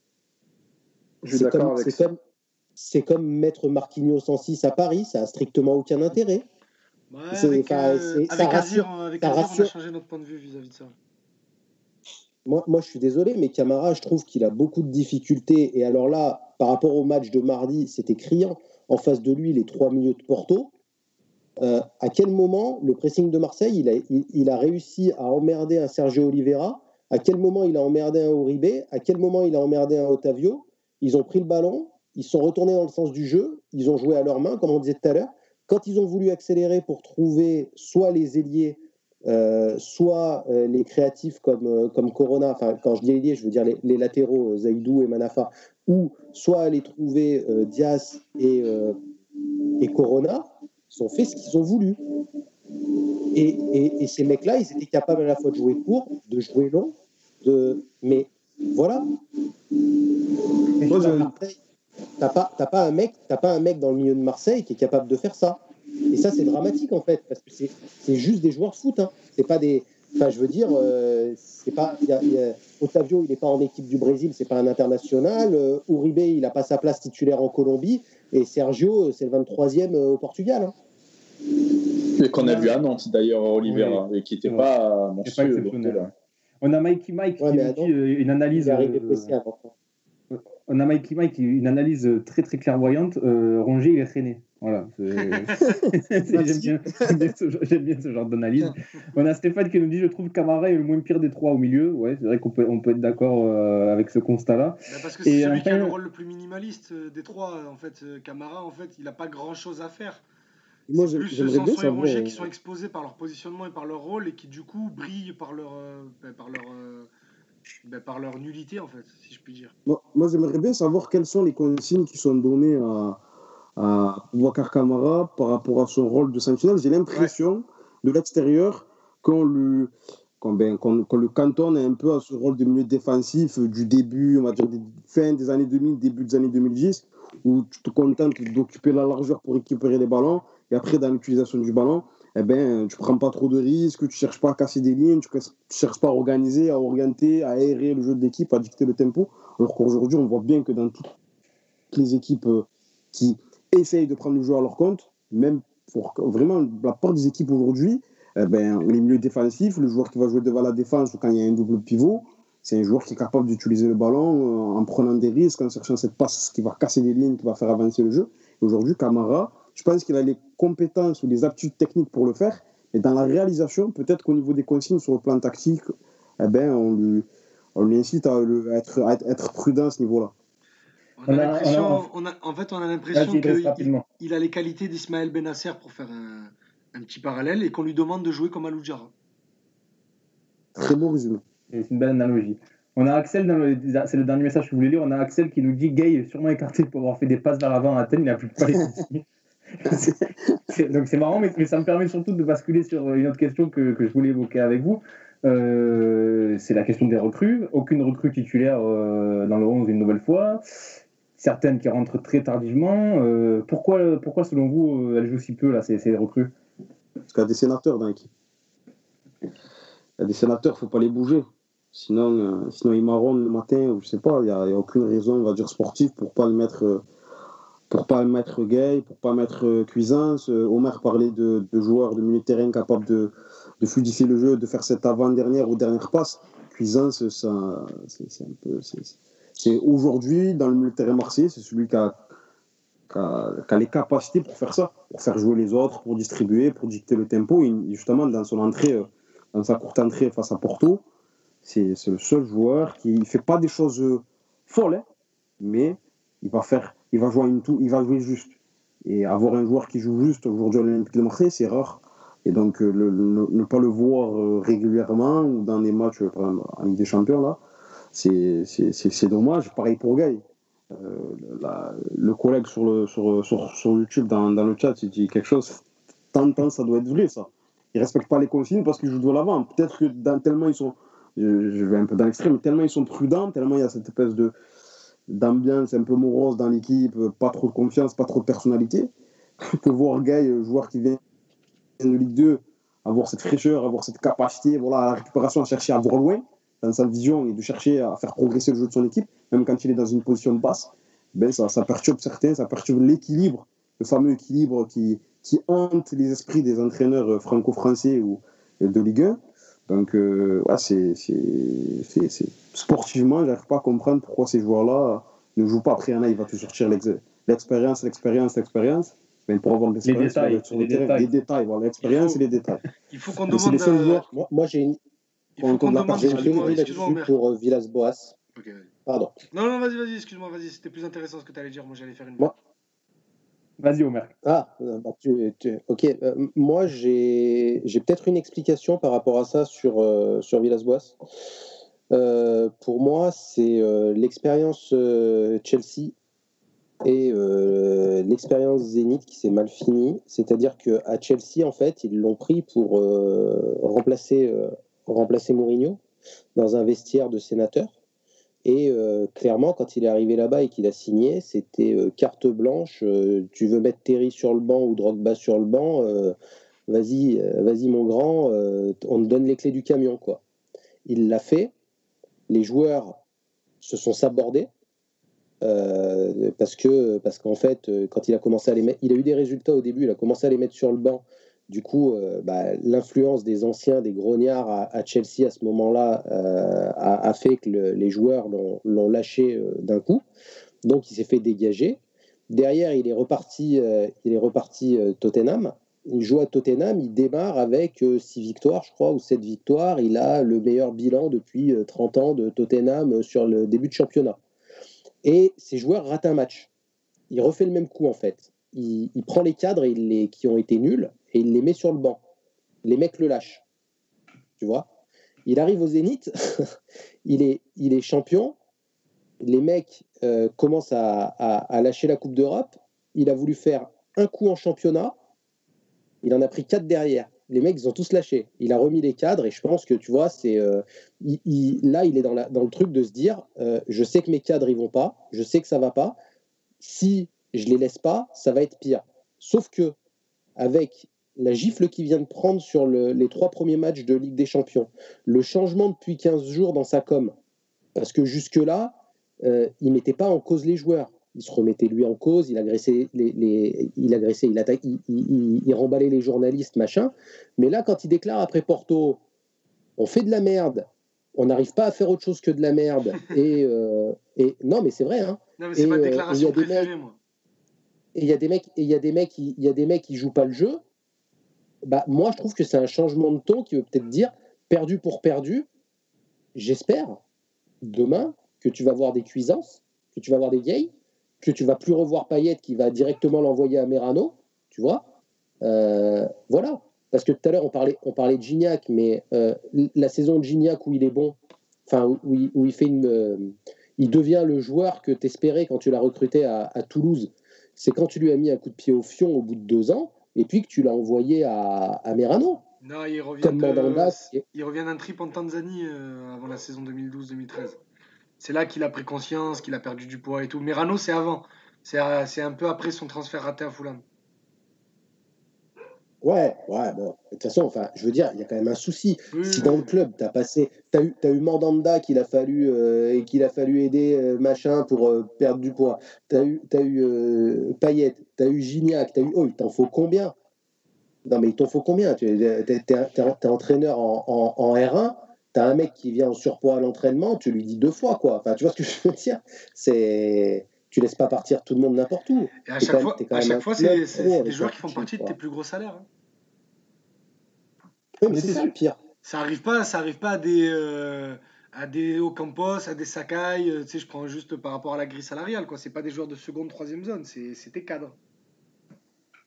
Bref, on parlait de. Euh, Omer, tu as, fait euh, des le débat sur Villas-Boas, ça tombe bien, c'est ce, que, c'est ce qui était prévu qu'on évoque euh, par la suite. messieurs, je voulais vous demander, sans vraiment attendre, s'attendre à une révolution dans le jeu, on sait très bien que ça n'arrivera pas, que ça n'arrivera jamais avec lui, avec cet OM-là. Est-ce que vous le pensez quand même capable d'insuffler une nouvelle dynamique à l'équipe, ne serait-ce qu'une dynamique mentale? On ne demande pas du, du, football champagne, mais est-ce que vous pensez qu'il en est capable ou est-ce que selon vous c'est terminé, c'est fini et on verra plus rien? Ah Maïs, je ne sais pas si les éboueurs sont partis d'en bas de chez toi. Ça y est, ça y est, j'ai remis mon micro, les éboueurs sont partis, je peux de nouveau parler. Euh, oui, il peut, les, leviers qu'il a à disposition. Voilà, c'est quel levier il a Mais le, celui de la concurrence déjà, mais pour de vrai, qu'il le fasse vraiment mais qu'ils fassent pas un coup, oui, je mets euh, Payet, contre, euh, sur le banc contre City pour leur montrer que je suis le boss, et finalement, ben, ils rejouent les matchs d'après, et ils sont toujours aussi nuls. Non, c'est si tu prends vraiment une décision forte, ton cadre ou tes cadres, tu leur dis pendant 3-4 matchs, quoi qu'il se passe, vous n'allez pas jouer. Voilà, vous allez comprendre pourquoi, euh, euh quelle est la concurrence et pourquoi vous devez vous remettre au niveau? Parce que ce que vous produisez est indigne de l'OM. Pour moi, c'est le, c'est même le seul levier euh, que je vois à sa disposition, euh, parce qu'en termes de jeu, euh, je me répète, hein, ça fait un peu plus d'un an et demi qu'il est là.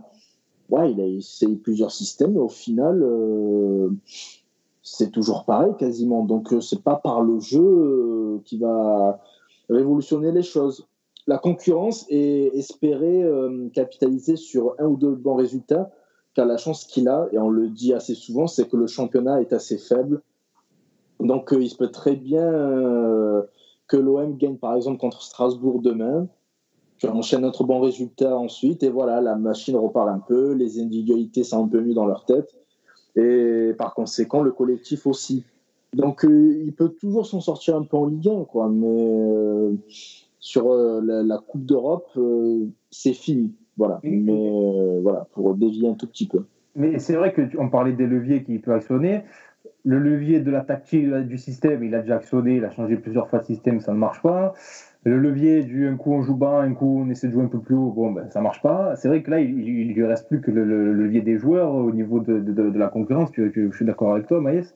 Euh, mais ça soulève un autre problème, euh, sa relation avec les joueurs. Qu'on a l'impression que la, nuit de noces euh, et le storytelling, oui, les joueurs ont demandé à Villas-Boas de rester cet été, on sait très bien ce qui se cachait derrière ça. On a l'impression que tout ça, c'est un peu de tomber aux oubliettes là. Hmm. Driss, je, sais que tu rigoles là. Ben, as vu le rire que j'ai, tout le monde m'a entendu rigoler. mais, mais c'est vrai que ce storytelling là de, de, oui, euh, ce sont les joueurs qui m'ont poussé à rester. On sait très bien que les joueurs euh, ont tout fait pour qu'ils restent pour euh, ne pas sortir de leur confort, de leur week-end de trois jours, de leur entraînement d'une heure par jour. de, une seule séance par jour. Voilà, d'une seule séance par jour. Parce que deux, ça fatigue. Euh, deux, je veux garder ma place titulaire, je me sens pas de refaire les efforts avec un nouvel entraîneur. Mais, euh, est-ce qu'il n'a pas justement un peu perdu Villas-Boas en faisant ça euh, Un peu de poigne sur son groupe? Mais Complètement. Il est en train de. En fait, on est vraiment en train de vivre une Bop lusitanienne. C'est que Bop, Bop a perdu tout son crédit auprès des joueurs. Quand Gignac, après son but magnifique à Ajaccio, vient devant toute la France lui courir derrière et lui mettre une gigantesque baffe pour lui enlever son bonnet et que Bob il le regarde en, rigolant parce qu'il est tout content. Et, derrière, c'est juste. Ben ouais, ben, c'est ça en fait. Un coach, ça doit rester un coach. Il doit garder cette barrière avec ses joueurs. Et le truc, c'est que ben, Villas-Boas, il était très content d'avoir les joueurs avec lui au début parce que, en plus, Villas-Boas a, lié son départ à celui de Zubizarreta. Il faut pas oublier cet épisode-là. Zubizarreta est parti, Villas-Boas s'est fait désirer pour renforcer sa position. Et maintenant que sa position est renforcée, ben, il est très bien installé. Hein. Donc il a, plus de raison de faire, beaucoup d'efforts. Et euh, ben, il a décidé de pas trop en faire. Rappelons, rappelons, que euh, notre cher président lui a proposé une prolongation de 3 ans. Hein. Rappelons on, est passé, on est passé pas loin d'une catastrophe. Euh, complètement, mais je parlais de l'analogie avec Bob, on n'est pas passé loin de faire une, une Garcia 2. Hein. Ouais. Euh, et, le problème de. Je sais même plus ce que j'allais dire. Oui, c'est aussi les limites de la, de la communication euh, surpositive et disruptive LinkedIn de Jacques-Henri Hérault, qui est la positive attitude 100% qui marche peut-être en entreprise, parce que je ne m'y connais pas du tout, mais euh, ça fait 20 ans que je suis l'actualité footballistique, et je sais que quand un président complimente un peu trop et, et, va un peu trop dans le sens de son entraîneur dans les médias, comme Jacques-Henri Hérault l'a fait avec Villas-Boas, en disant c'est l'homme parfait pour notre projet. Euh, il a tout de suite euh, compris là où il a mis les pieds. Euh, il, a, une connaissance du football absolument incroyable. Toutes ces phrases ont été dites par Jacques-Henri Hérault. Eh bien, il a, donné le pouvoir à Villas-Boas de, ben, d'être. En gros, il a, inversé le rapport de force en, faveur d'André Villas-Boas. Et aujourd'hui, ben, aujourd'hui que Villas-Boas ne fait plus le travail demandé, euh, enfin, ne, ne, ne, rend plus les comptes demandés au début, je sais pas si la phrase est claire, n'arrive plus à, donner satisfaction, voilà, pour la tourner autrement, eh bien aujourd'hui, le rapport de force est toujours de son côté parce que tu as un président qui ne veut pas mettre le feu à la maison et qui donc se cache. Or, vous savez que, avec euh, mon cher ami euh, VL, lorsque on sait que quand il y a une, série de défaites pareilles, c'est le premier à sortir pour dire Ah, mais vous savez, bon, mettre la faute sur les supporters, mais aussi dire Oh, mais vous savez, le coach, euh, on va peut-être réfléchir parce que là, ça donne pas satisfaction. Et là, aujourd'hui, ben, c'est pas le cas. Parce que tu as un président qui euh, s'est un peu trop montré au début, qui a pris son retour de flamme et qui aujourd'hui, au lieu d'essayer d'apprendre de ses erreurs et de tempérer, décide de faire l'opposé euh, complet et de ne rien faire, euh, de ne rien dire. Oh, sa communication aussi, euh, je ne sais pas si vous avez vu sa conférence de presse aujourd'hui, mais il était encore une fois très tendu, très offensif. Là, il a été offensif envers Christophe Galtier, je n'ai pas compris. Ah, il a eu. C'était direct là. Envers Dimeco, j'ai pas trop compris. Omer, toi qui l'as suivi à Porto, au niveau de sa communication, il est resté qu'une saison, donc c'est quand même difficilement comparable avec ce qui se passe à l'OM actuellement. Mais au niveau de sa communication, Bon, après, c'était aussi au début de sa carrière, mais comment, comment il se comportait? Est-ce qu'il avait aussi ce petit côté euh, un peu offensif quand ça tournait mal, euh, après un match compliqué euh, Comment, comment est-ce que tu le vois là à, à, Porto, c'est un, peu, un peu compliqué parce que à Porto, le mec, il, ça, a été quasi un. Ça a été un, sans faute. La, la, première saison, il hein, ne faut pas oublier que. Hmm. Euh, il, récupère, il une équipe qui est championne depuis trois ans ou deux ans en, jouant mal avec des supporters qui sont plus contents de Ferreira mais qui sont super exigeants à Porto et qui veulent des titres. Euh, lui, il, débarque, euh, il récupère, il récupère l'équipe, il commence à la faire, à la faire jouer. Il y, a pas mal de, il y a pas mal de départs, mais il va te les, il va te les amener sur le toit de l'Europe avec des, des tactiques un peu euh, entre guillemets couillues, hein, parce qu'il faut, faut pas oublier, il joue une demi-finale à, Villarreal où il est mené 2-0, Porto est éliminé. Euh, il va terminer le match avec quatre attaquants et puis, euh, et puis va renverser la tendance, tu vois. donc, donc, au niveau de la com, plutôt, tu sais, souriant, sympa, mais un peu le, truc, tu sais, je sais que je suis meilleur que vous. Tu vois ce que je veux dire? Un peu hautain. C'est ça. Ouais, mais bon, après, c'est aussi son. C'est aussi son niveau, quoi. C'est pas C'est un, un, un, mec, il est un peu comme, un peu comme Mourinho. Il... Enfin, non. Euh, Mourinho, c'est un fils de. de, c'est pas ça que je veux dire. C'est plutôt. Il, il, vient plutôt de la. De la, un peu, il vient d'en haut, c'est un peu un érudit. Il vient, il vient, vient d'en haut et puis, euh, et puis il est passionné de foot parce que ça, tu peux pas lui enlever et, il maîtrise tout. Hein. Euh, mais, euh, mais ça reste un, Non, mais euh, il, maîtrise tout. Je veux dire, tu vas, tu vas, tu vas parler avec lui, tu vois, comme quand, il, quand, quand, on l'interviewe et puis qu'il parle de Bielsa et tout. Et je suis complètement convaincu qu'il peut tenir une conversation tactique avec Bielsa. Après, il n'a pas les mêmes idées du jeu et de la vision du jeu parce que au Portugal aussi, tu as une, vision de. vu que tu as des joueurs qui ont, du talent et qui naturellement, euh, très jeunes, euh, sont, euh, sont très techniques, hein, t'as pas le, truc du gros costaud, tu vois, ça n'existe pas. Je sais pas si vous allez me suivre, mais enfin, vous allez me comprendre dans ce que je veux dire. Mais c'est des joueurs très techniques et, du coup, eh ben, euh, les, coachs, ils ont juste à mettre en place, un peu comme en Italie, des trucs euh, béton pour assurer derrière, parce que de toute façon, tous les mecs, ils savent faire des extérieurs du pied, ils font de la trivela, et puis ils vont trouver les passes et les machins, et ils vont débloquer des situations. Voilà. Donc, euh, donc c'est du, c'est le championnat portugais, c'est aussi du, du, du, bloc équipe comme la Ligue 1, mais avec des mecs de, de ballon, quoi. Messieurs, on en a assez parlé euh, de, l'entraîneur, il en a pris assez dans la tronche. Heureusement que pour une fois, il y avait Omer pour, euh, pour tempérer. Un T'as vu, j'ai pas beaucoup parlé sur lui ce soir. non, mais après, le truc, c'est qu'on va se répéter. Et puis bon, je pense que. Oui, voilà, ça sert à rien. Nos éditeurs sont assez éclairés euh, pour s'apercevoir des limites. Par contre, à mon avis, à, mon avis demain, demain s'il dégage pas, comme je disais tout à l'heure, euh, Paillet, Sanson, voire Rongier, enfin s'il ne fait pas un truc de, pour, pour changer l'équipe, pour reprendre la main, à mon avis c'est mort. C'est soit il le fait demain. il, le fait, il le fait demain et ça gagne, même si ça gagne moche, ça gagne, mais au moins il pourra se pointer à l'entraînement face aux, sénateurs là et leur dire vous voyez, ah, eux c'est personne, mais au moins ils jouent.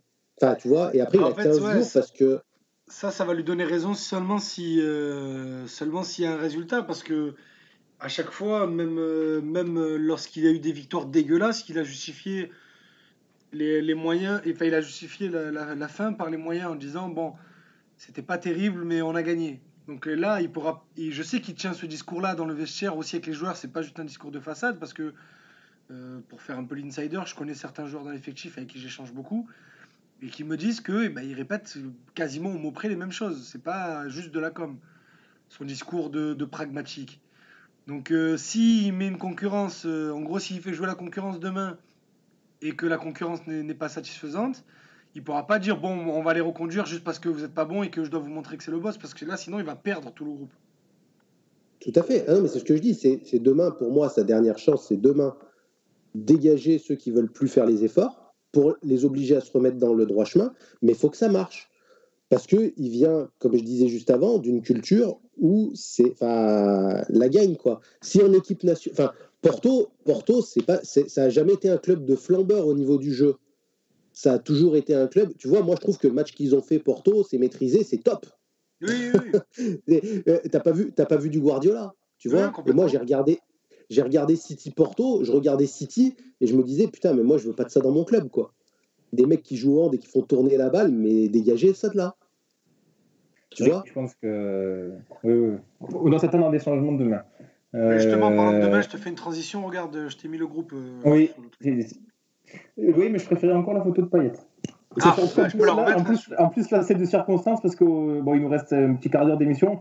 On va, on va évaluer un petit peu les joueurs individuellement. donc, euh, tu vois, c'est, ça tombe bien. Remets-moi, la photo de Payet, s'il te plaît. Oui, elle, est en train d'arriver. Messieurs, sur, sur les individualités, bon, ben, puisqu'on est sur Payet, on va, on va commencer sur lui. Euh, encore un match très compliqué. Bon, son penalty raté, on n'en parle même pas, son attitude, etc. Euh, comment on peut évaluer, euh, évaluer le match? Est-ce que c'est notre fatigué du match? Vous savez, notre rituel, le phénomène et le fatigué du match. Est-ce que Payet, ce serait pas notre fatigué du match, messieurs? Ah, Bah oui, c'est qui d'autre sinon? Oh, ben là, il y a le choix. Hein. Là, as le choix. Ouais, non, mais là, pour le. C'est ta tête de gondole du projet. Il a le penalty qui peut changer la phase d'un match important, etc. Et il se manque. Ah, il se manque. Son penalty est magnifique. Hein. Je sais pas qui a dit que ses fesses avaient fait contrepoids, ça m'avait fait rire. c'est bon, ça, c'est très drôle. non, qui d'autre? C'est le joueur à incriminer, malheureusement, même si euh, j'aime pas forcément taper sur un joueur en particulier quand il y a un naufrage collectif comme ça. Mais tu peux pas mettre quelqu'un d'autre. C'est lui qui représente euh, cette OM de McCourt et de Jacques-Henri Hérault. Et il n'est pas là au moment où on l'attend. Donc, euh, non, euh, c'est le fatigué. Azir Moi, j'ai ah, Charlie Tassar, au-delà de sa relance ratée, il a fait probablement de ses pires matchs à l'Olympique de Marseille. Il est décisif, au même titre que Payet. Il est décisif dans. il est concrètement responsable parce qu'après, l'action continue, mais il est quand même fortement responsable dans le premier but encaissé par l'Olympique de Marseille. Ça, et c'est très tôt dans le match, donc ça annule après, euh, on va dire, les semblants d'intention qu'il y avait euh, de l'équipe. Donc euh, j'aurais tendance aussi à mettre, à mettre Chalet mais comme Amaïs a dit, c'est compliqué aussi d'incriminer un joueur en particulier par rapport au naufrage collectif, mais Chalet Tassar, il m'a vraiment. J'étais déçu par sa, par sa prestation, hein, très déçu. Messieurs, Idriss, Omer, d'autres fatigués euh, Moi, c'est Kaletakar, pareil que Azir. Parce que même, bon, après, le, fatigué de la saison, c'est Dimitri Payet. Mais le, sur ce match-là, je ne m'attendais pas à ce que Kaletakar sombre autant. Donc, euh, c'est plus ma déception que le fatigué, si tu préfères. D'ailleurs, Dimeko, euh, je ne sais pas si vous avez entendu un moment, euh, rate une relance, Dimeko, il, a une réaction, mais tu sens le mec désabusé, il fait Ah, peu cher il, a raté, une relance. mais c'est vrai qu'il faisait peine à voir. Euh, ça. Euh, il n'a pas habitué à être, à être si faible. Omer, est-ce que tu as un autre joueur que tu veux mettre en valeur négativement ah. Non, non, pour moi, c'est pour moi c'est Payet parce qu'il n'a même pas fait illusion, il n'a même pas couru, il n'a même pas fait de pressing. Même la première minute, il n'était pas là et même pour tirer son penalty, il était nonchalant. Enfin, je veux dire, euh, moi, moi, moi, un mec comme ça, quand je jouais, je jouais avec lui, c'est moi qui le tacle, quoi. Voilà. la, la, ligne d'attaque euh, outre Payet, Tovin Benedetto, c'était compliqué aussi. Hein. je sais pas qui a été le pire des deux. Euh... Oula, Benedetto quand même, ça devient dur là. Ça devient très dur hein, pour Pipa. Franchement, euh, c'est, il est c'est, euh, je sais pas, j'arrive même pas à l'expliquer. Autant de, au début de saison, il n'avait pas beaucoup de ballons à gérer, mais au moins les ballons qu'il avait, euh, on va dire dans le petit jeu, sur les remises et tout, au moins il réussissait un contrôle, une passe. Là, là, même ça, ça devient compliqué. Ouais, c'est vrai. Et Tovin qui, encore une fois, il obtient le penalty, mais on sent que, vous savez, le fameux plafond de verre du PSG en Ligue des Champions, lui, le plafond de verre, là, c'est plus un plafond, c'est un immeuble qu'il a au-dessus de la tête. J'adore ce joueur, mais c'est très compliqué en Ligue des Champions pour lui. Hein. Ouais, quand tu mets en perspective avec euh, sa sortie fracassante dans l'équipe il y a un mois ou deux, la longue interview euh, où il laisse sous-entendre qu'il veut devenir le capitaine de l'OM, le joueur majeur et tout. Mais bon, le mec ne répond pas lors des gros matchs aussi, donc euh, à un moment donné, il faut être lucide il va sur falloir, niveau. Il va falloir que je m'amuse à, recenser toutes les interviews de Tovin avant et après son passage chez Bernès. Mais c'est vrai qu'en plus, L'interview, moi, je l'avais trouvé intéressante. Tu fais bien d'en parler, euh, Parce que après cette interview, tu te dis, bon, bah, il va prendre ses responsabilités. En plus, il est en fin de contrat, il a des choses à prouver, etc. Et puis, et puis pchit, plus rien, rien du tout. Que dalle, que dalle. C'est terrible, c'est terrible. Il a, il a même plus, il a même pas une occasion, il crée pas de crée pas de décalage, c'est un constat terrible. Il n'arrive pas à gagner des duels en contre ah pour c'est compliqué. C'est un constat terrible pour lui. Ouais. On a parlé de, de Rongier tout à l'heure. Euh, bon, Sanson, euh, ça sert à rien d'en parler. Euh, je, voulais plutôt parler de, de, Camara avec vous. à ce poste-là, c'est vrai que bon, on en parlait tout à l'heure, c'est un poste qui fait débat. Son match là de, mardi, comment vous l'avez trouvé? Voilà. Piqué, hein. voilà. Je sais pas qui a soufflé en même temps que moi, mais c'est pareil. C'est moi. voilà c'était compliqué aussi pour Bouba. Euh, mais j'ai l'impression même que lui, il est un peu lassé de jouer à ce poste-là. Azir, bah, l'a très bien dit tout à l'heure. En fait, c'est un joueur qui manque de. En fait, t'as l'impression qu'on lui a juste dit mets-toi devant la défense et couvre latéralement la, la zone. En fait, on ne sait pas ce qu'il doit faire, en fait, Camara. Il joue, joue troisième central presque. Hein. Il joue le troisième défenseur. Un troisième défenseur. Mais oui, c'est ça. On lui a dit voilà, ben, récupère les ballons quand tu peux les récupérer. Et à la, et, et euh, à la relance, mets-toi entre les deux défenseurs centraux pour faire Zama, on repart de derrière. C'est tout. les gars, les latéraux, euh, Sakai Amavi, bon, on a parlé d'Amavi tout à l'heure, grotesque sur la faute, euh, manque de maîtrise totale. Même s'il fait un bon début de saison, là, euh, il, est passé à côté encore. Hein. Amavi, les deux matchs de Ligue des Champions, même si le match contre l'Olympiakos, c'est pas mauvais, ben, il y a, l'erreur en fin de match où, il est pas, où ça ternit un peu sa feuille. Là, ce soir, encore une fois, ça fait deux matchs sur trois où il est il est en dessous. Quoi.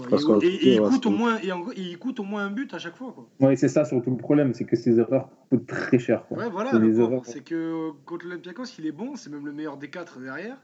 Mais, mais euh, son erreur du match coûte le but, et là, ben, le mec il tacle, il regarde même pas le pied qui tacle. Qu'est-ce que tu veux faire, frère il sait même pas où il, envoie, il s'est envoyé vers l'avant, il, il regarde. Il est en retard, euh, c'est ben, compliqué. un manque de maîtrise totale. Ouais, on, est en fait, des fois, je regarde le match, et je me dis, mais c'est des professionnels, ça. Ça, c'est des joueurs pour eux. Leur métier, c'est de jouer au football et ils n'ont pas des bases. Ça me, ça me, ça m'impressionne. justement, on va se projeter un petit peu sur le match de demain. Il, nous reste à peu près 10 minutes d'émission. Euh, sur le match de, demain face à Strasbourg, est-ce que à quoi vous attendez là comme changement dans le 11 euh, tactiquement? Est-ce qu'on doit euh, écarter certains cadres? Je te remets le Il y a beaucoup de changements qui sont attendus là. Euh, oui, le groupe, donc euh, Alvaro et euh, Sakai sont suspendus. Radonic, pour le plus grand malheur d'Idriss, est blessé. donc ça donne un groupe un petit peu, un petit peu réduit. Qu'est-ce que vous, attendez quoi comme changement pour, pour, pour demain? Je ne sais pas si euh, Villas-Boas va faire ces changements, mais ce que je souhaite, c'est voir Cuisance, mais pas en 10 ou à notre poste farfelu, Cuisance à son poste en 8 et euh, même si on ne le connaît pas vraiment, mais bon, euh, justement, Villas-Boas l'a tellement euh, vendu avec le terme pépite et on, ne le voit que sur des briques de match, bah, pourquoi ne pas tenter Luis Enrique d'entrée Ah oui, complètement, envoie-le. Ah, je, pense que c'est pas impossible qu'il débute parce que vous avez remarqué qu'il est rentré beaucoup plus tôt que d'habitude. Ah Est-ce que c'était pas pour le préparer justement à être titulaire vendredi ah, Je pense pas que je pense pas que ce soit la réflexion, mais en tout cas, si c'est pas le moment de le lancer maintenant, euh, il va pas jouer avant mars, hein, le gars. il, ne jouera jamais sinon. Parce que là, tu as, ces, concurrents qui sont pas en confiance. Tu as un adversaire qui est loin d'être en confiance.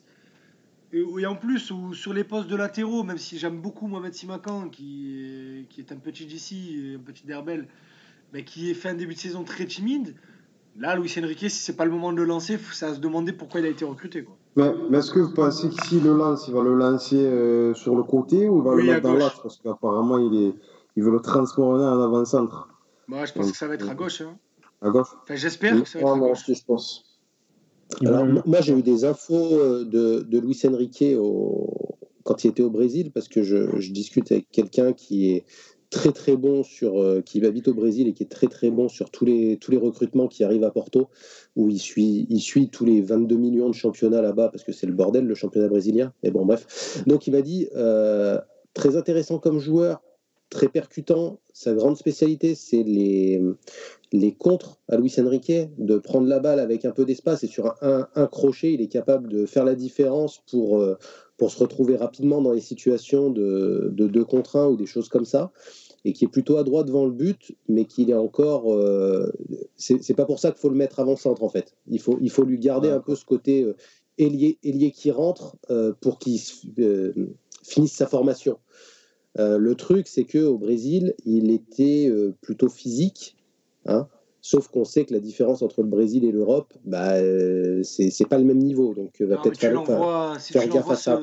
Si tu l'envoies se positionner euh, dans le carré euh, Djikou, Kone, Aoulou, Bellegarde, là au milieu de terrain, il va morfler. Hein. Dans, ce, carré entre le double pivot et les deux stoppers, là où, où ça met des coups, c'est très puissant, c'est très physique, ça a tout du casse-gueule là par contre. C'est pour ça que moi je le vois mieux dans un 4-3-3 à la place de Payet si on reprend la compo qui était euh, mercredi. Euh, je mettrai Bellardi à droite et puis je fais descendre Camara en défense centrale. Je te mets Gay en sentinelle avec devant lui Cuisance et Strootman.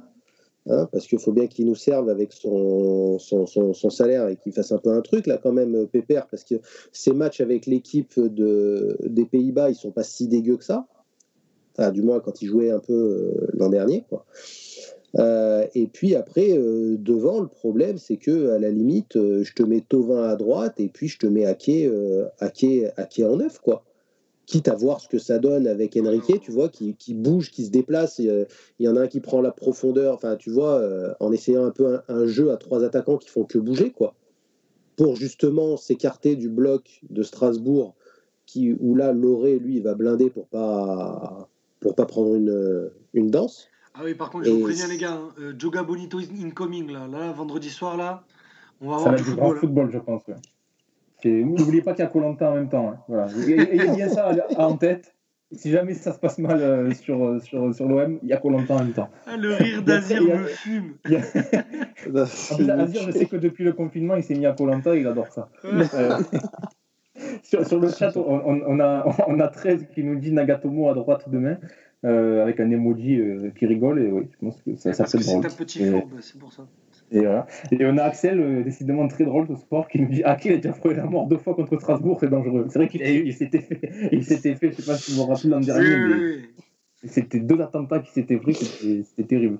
on parle de Ake, on parle de Enrique, mais vous oubliez non, c'est Valère Germain messieurs. Euh, il n'était pas disparu. Il a disparu de la circulation.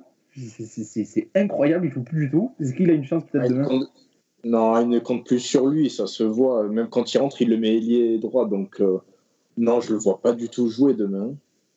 C'est quand même bizarre cette gestion. Hein. C'est euh, limite, moi j'ai de la peine pour lui. Bah, surtout qu'il est sur sa dernière année de contrat et tout le monde sait qu'il ne va pas prolonger, qu'il n'aura même pas la de proposition. Donc, tant qu'à faire, laisse-le patienter jusqu'à mai. Hein. C'est pas un joueur qui, va te plomber l'ambiance du vestiaire. C'est pas un joueur qui va te changer l'équipe. Donc, euh, ouais, si tu veux pas le faire jouer, le fais pas jouer. C'est pas grave. puis, moi, je l'aime bien euh, d'une façon générale. Tu vois, j'ai rien contre Valère Germain. Hein. je veux dire, euh, chaque fois qu'il est en interview, c'est un mec super, qui a l'air super sympa et tout. Tu vois, un gentil garçon. Mais en même temps, qu'est-ce qui fait que Valère Germain, il mérite qu'on lui redonne une 200e chance? À, quel, à quel moment, à part la fameuse, la, fameuse blague de sur le corner, il peut mettre la tête une fois tous les dix corners, qu'est-ce qui t'apporte? False nine, euh, voilà. False nine libéraux euh, pour défendre euh, devant, devant la défense adverse. Mais à part ça, franchement, je, moi je vois. Alors, il a, il a une super cote, mais c'est toujours le problème en fait. C'est comme il joue pas, ça serait bien de le faire jouer. Comme quand vous aviez dit, pour, comme les mecs qui disaient pour Mitroglou, bah, tant qu'à être là, de toute façon, on est nul, on va mettre Mitroglou. Mais c'est pas, c'est pas, c'est pas une raison pour jouer, ça. Ça veut dire que si même là, quand Benedetto, il est complètement à la ramasse et on essaie de le mettre en concurrence, Germain, même à l'entraînement, il n'arrive pas à montrer qu'il peut amener quelque chose, bah, c'est pas un match qui va nous sauver la situation, c'est pas Maradona, quoi. D'ailleurs, je tiens à souligner que la team OM Pastaga Twitter évolue bien parce qu'on n'a pas eu de, de tweet sur Mitroglou cette semaine. C'est ah, j'en ai, vu, j'en ai vu. J'en ai vu, hein, c'est vrai. Ah, mais ah, faut partager quand c'est comme ça. Ah oui, on voit. On voit. Pour terminer sur le chat, on a Vicente qui me dit demain Raoui titulaire, hein, les gars. Donc, pourquoi pas Alors, hein, là, par contre, là, par contre en, en, en, Ligue 1, euh, en, Ligue 1, en Ligue 1, pourquoi pas? Mais non, mais, t'as déjà, as déjà Gayé Cuisance qui galère à avoir du temps de jeu, c'est pas pour le donner à Raoui quand il en a. Quand, quand Même tu vas en avoir, donc ouais, Non, mais attends, Raoui, Raoui, Raoui, je le mets pas dans un des trois du milieu, moi. Ah, tu le mets latéral gauche je le mets devant. Je le mets, si, si, tu dois, si tu dois sortir Tovin au bout d'une heure ou au bout de 40 au bout de 20 minutes, si tu dois pas mettre Tovin, tu vois, pour, le, pour que lui aussi se remette à l'endroit. De toute façon, que tu mettes, que tu mettes Tovin qui, qui, qui rate tout, parce que Tovin, de toute façon, s'il met pas un but, son match, il fait rien. C'est mon, point de vue. Après, c'est euh, voilà, Tovin, c'est un mec de stats. Hein. Si, il, fait toujours les mêmes matchs, sauf que des fois, il claque des buts, donc c'est le meilleur joueur du monde. Et puis, quand il marque pas de but, tout le monde, le, tout le monde veut l'insulter. Ah oui, au moins ça court. Ouais, mais c'est, franchement, Raoui, c'est pourri, hein. Moi, je te le dis. Moi, je te le dis. franchement, je te le dis, c'est gentil, ça sait contrôler un ballon, ça, ça fait une passe de l'extérieur du pied de temps en temps pour faire semblant, mais c'est, c'est, pas bon. Hein. Je pense, que, je pense qu'il part de, de, très loin et qu'il aura. Je ne vois pas avoir du temps C'est la définition même d'un joueur qui est là pour faire le nombre. Hein. C'est complètement ça. Oui, bah, de toute façon, euh, c'est, c'est ce que je disais au début de l'émission, quand tu vois le banc de Marseille t'as as, des grosses sueurs froides, quoi. tu mets le banc d'Angers, euh, c'est un peu pareil. Messieurs, je vous propose qu'on en reste là. C'était euh, très agréable. Euh, ce petit passe-ton ballon confiné. Euh, Idriss, pas de problème technique en plus, donc Rien du tout. Bravo. Ça a été clean. Là, le réalisateur, c'est pas y avait le réalisateur un petit peu, c'est beau. L'émission elle sera dispo sur euh, toutes les plateformes de podcast, alors sauf 10 heures. Euh, Idriss, là par contre, euh, mauvais point. Hein. Je, je, comprends toujours pas ce qui se passe. Voilà. Donc ça marche sur Spotify, sur Apple Podcast, sur Google Podcast. N'hésitez pas à aller écouter. Il y a tous les numéros qui sont en ligne. si vous voulez vous, vous écouter des, des, tranches de rigolade sur n'importe quel sujet, venez, venez sur, venez sur ces sur plateformes là. Euh, on va remercier Omer. Merci Omer d'avoir été là euh, pour tes, tes, tes, yeux sur, sur, sur, Porto. Ça a été euh, très pertinent. Merci d'avoir été avec nous. Merci d'avoir répondu à l'invitation.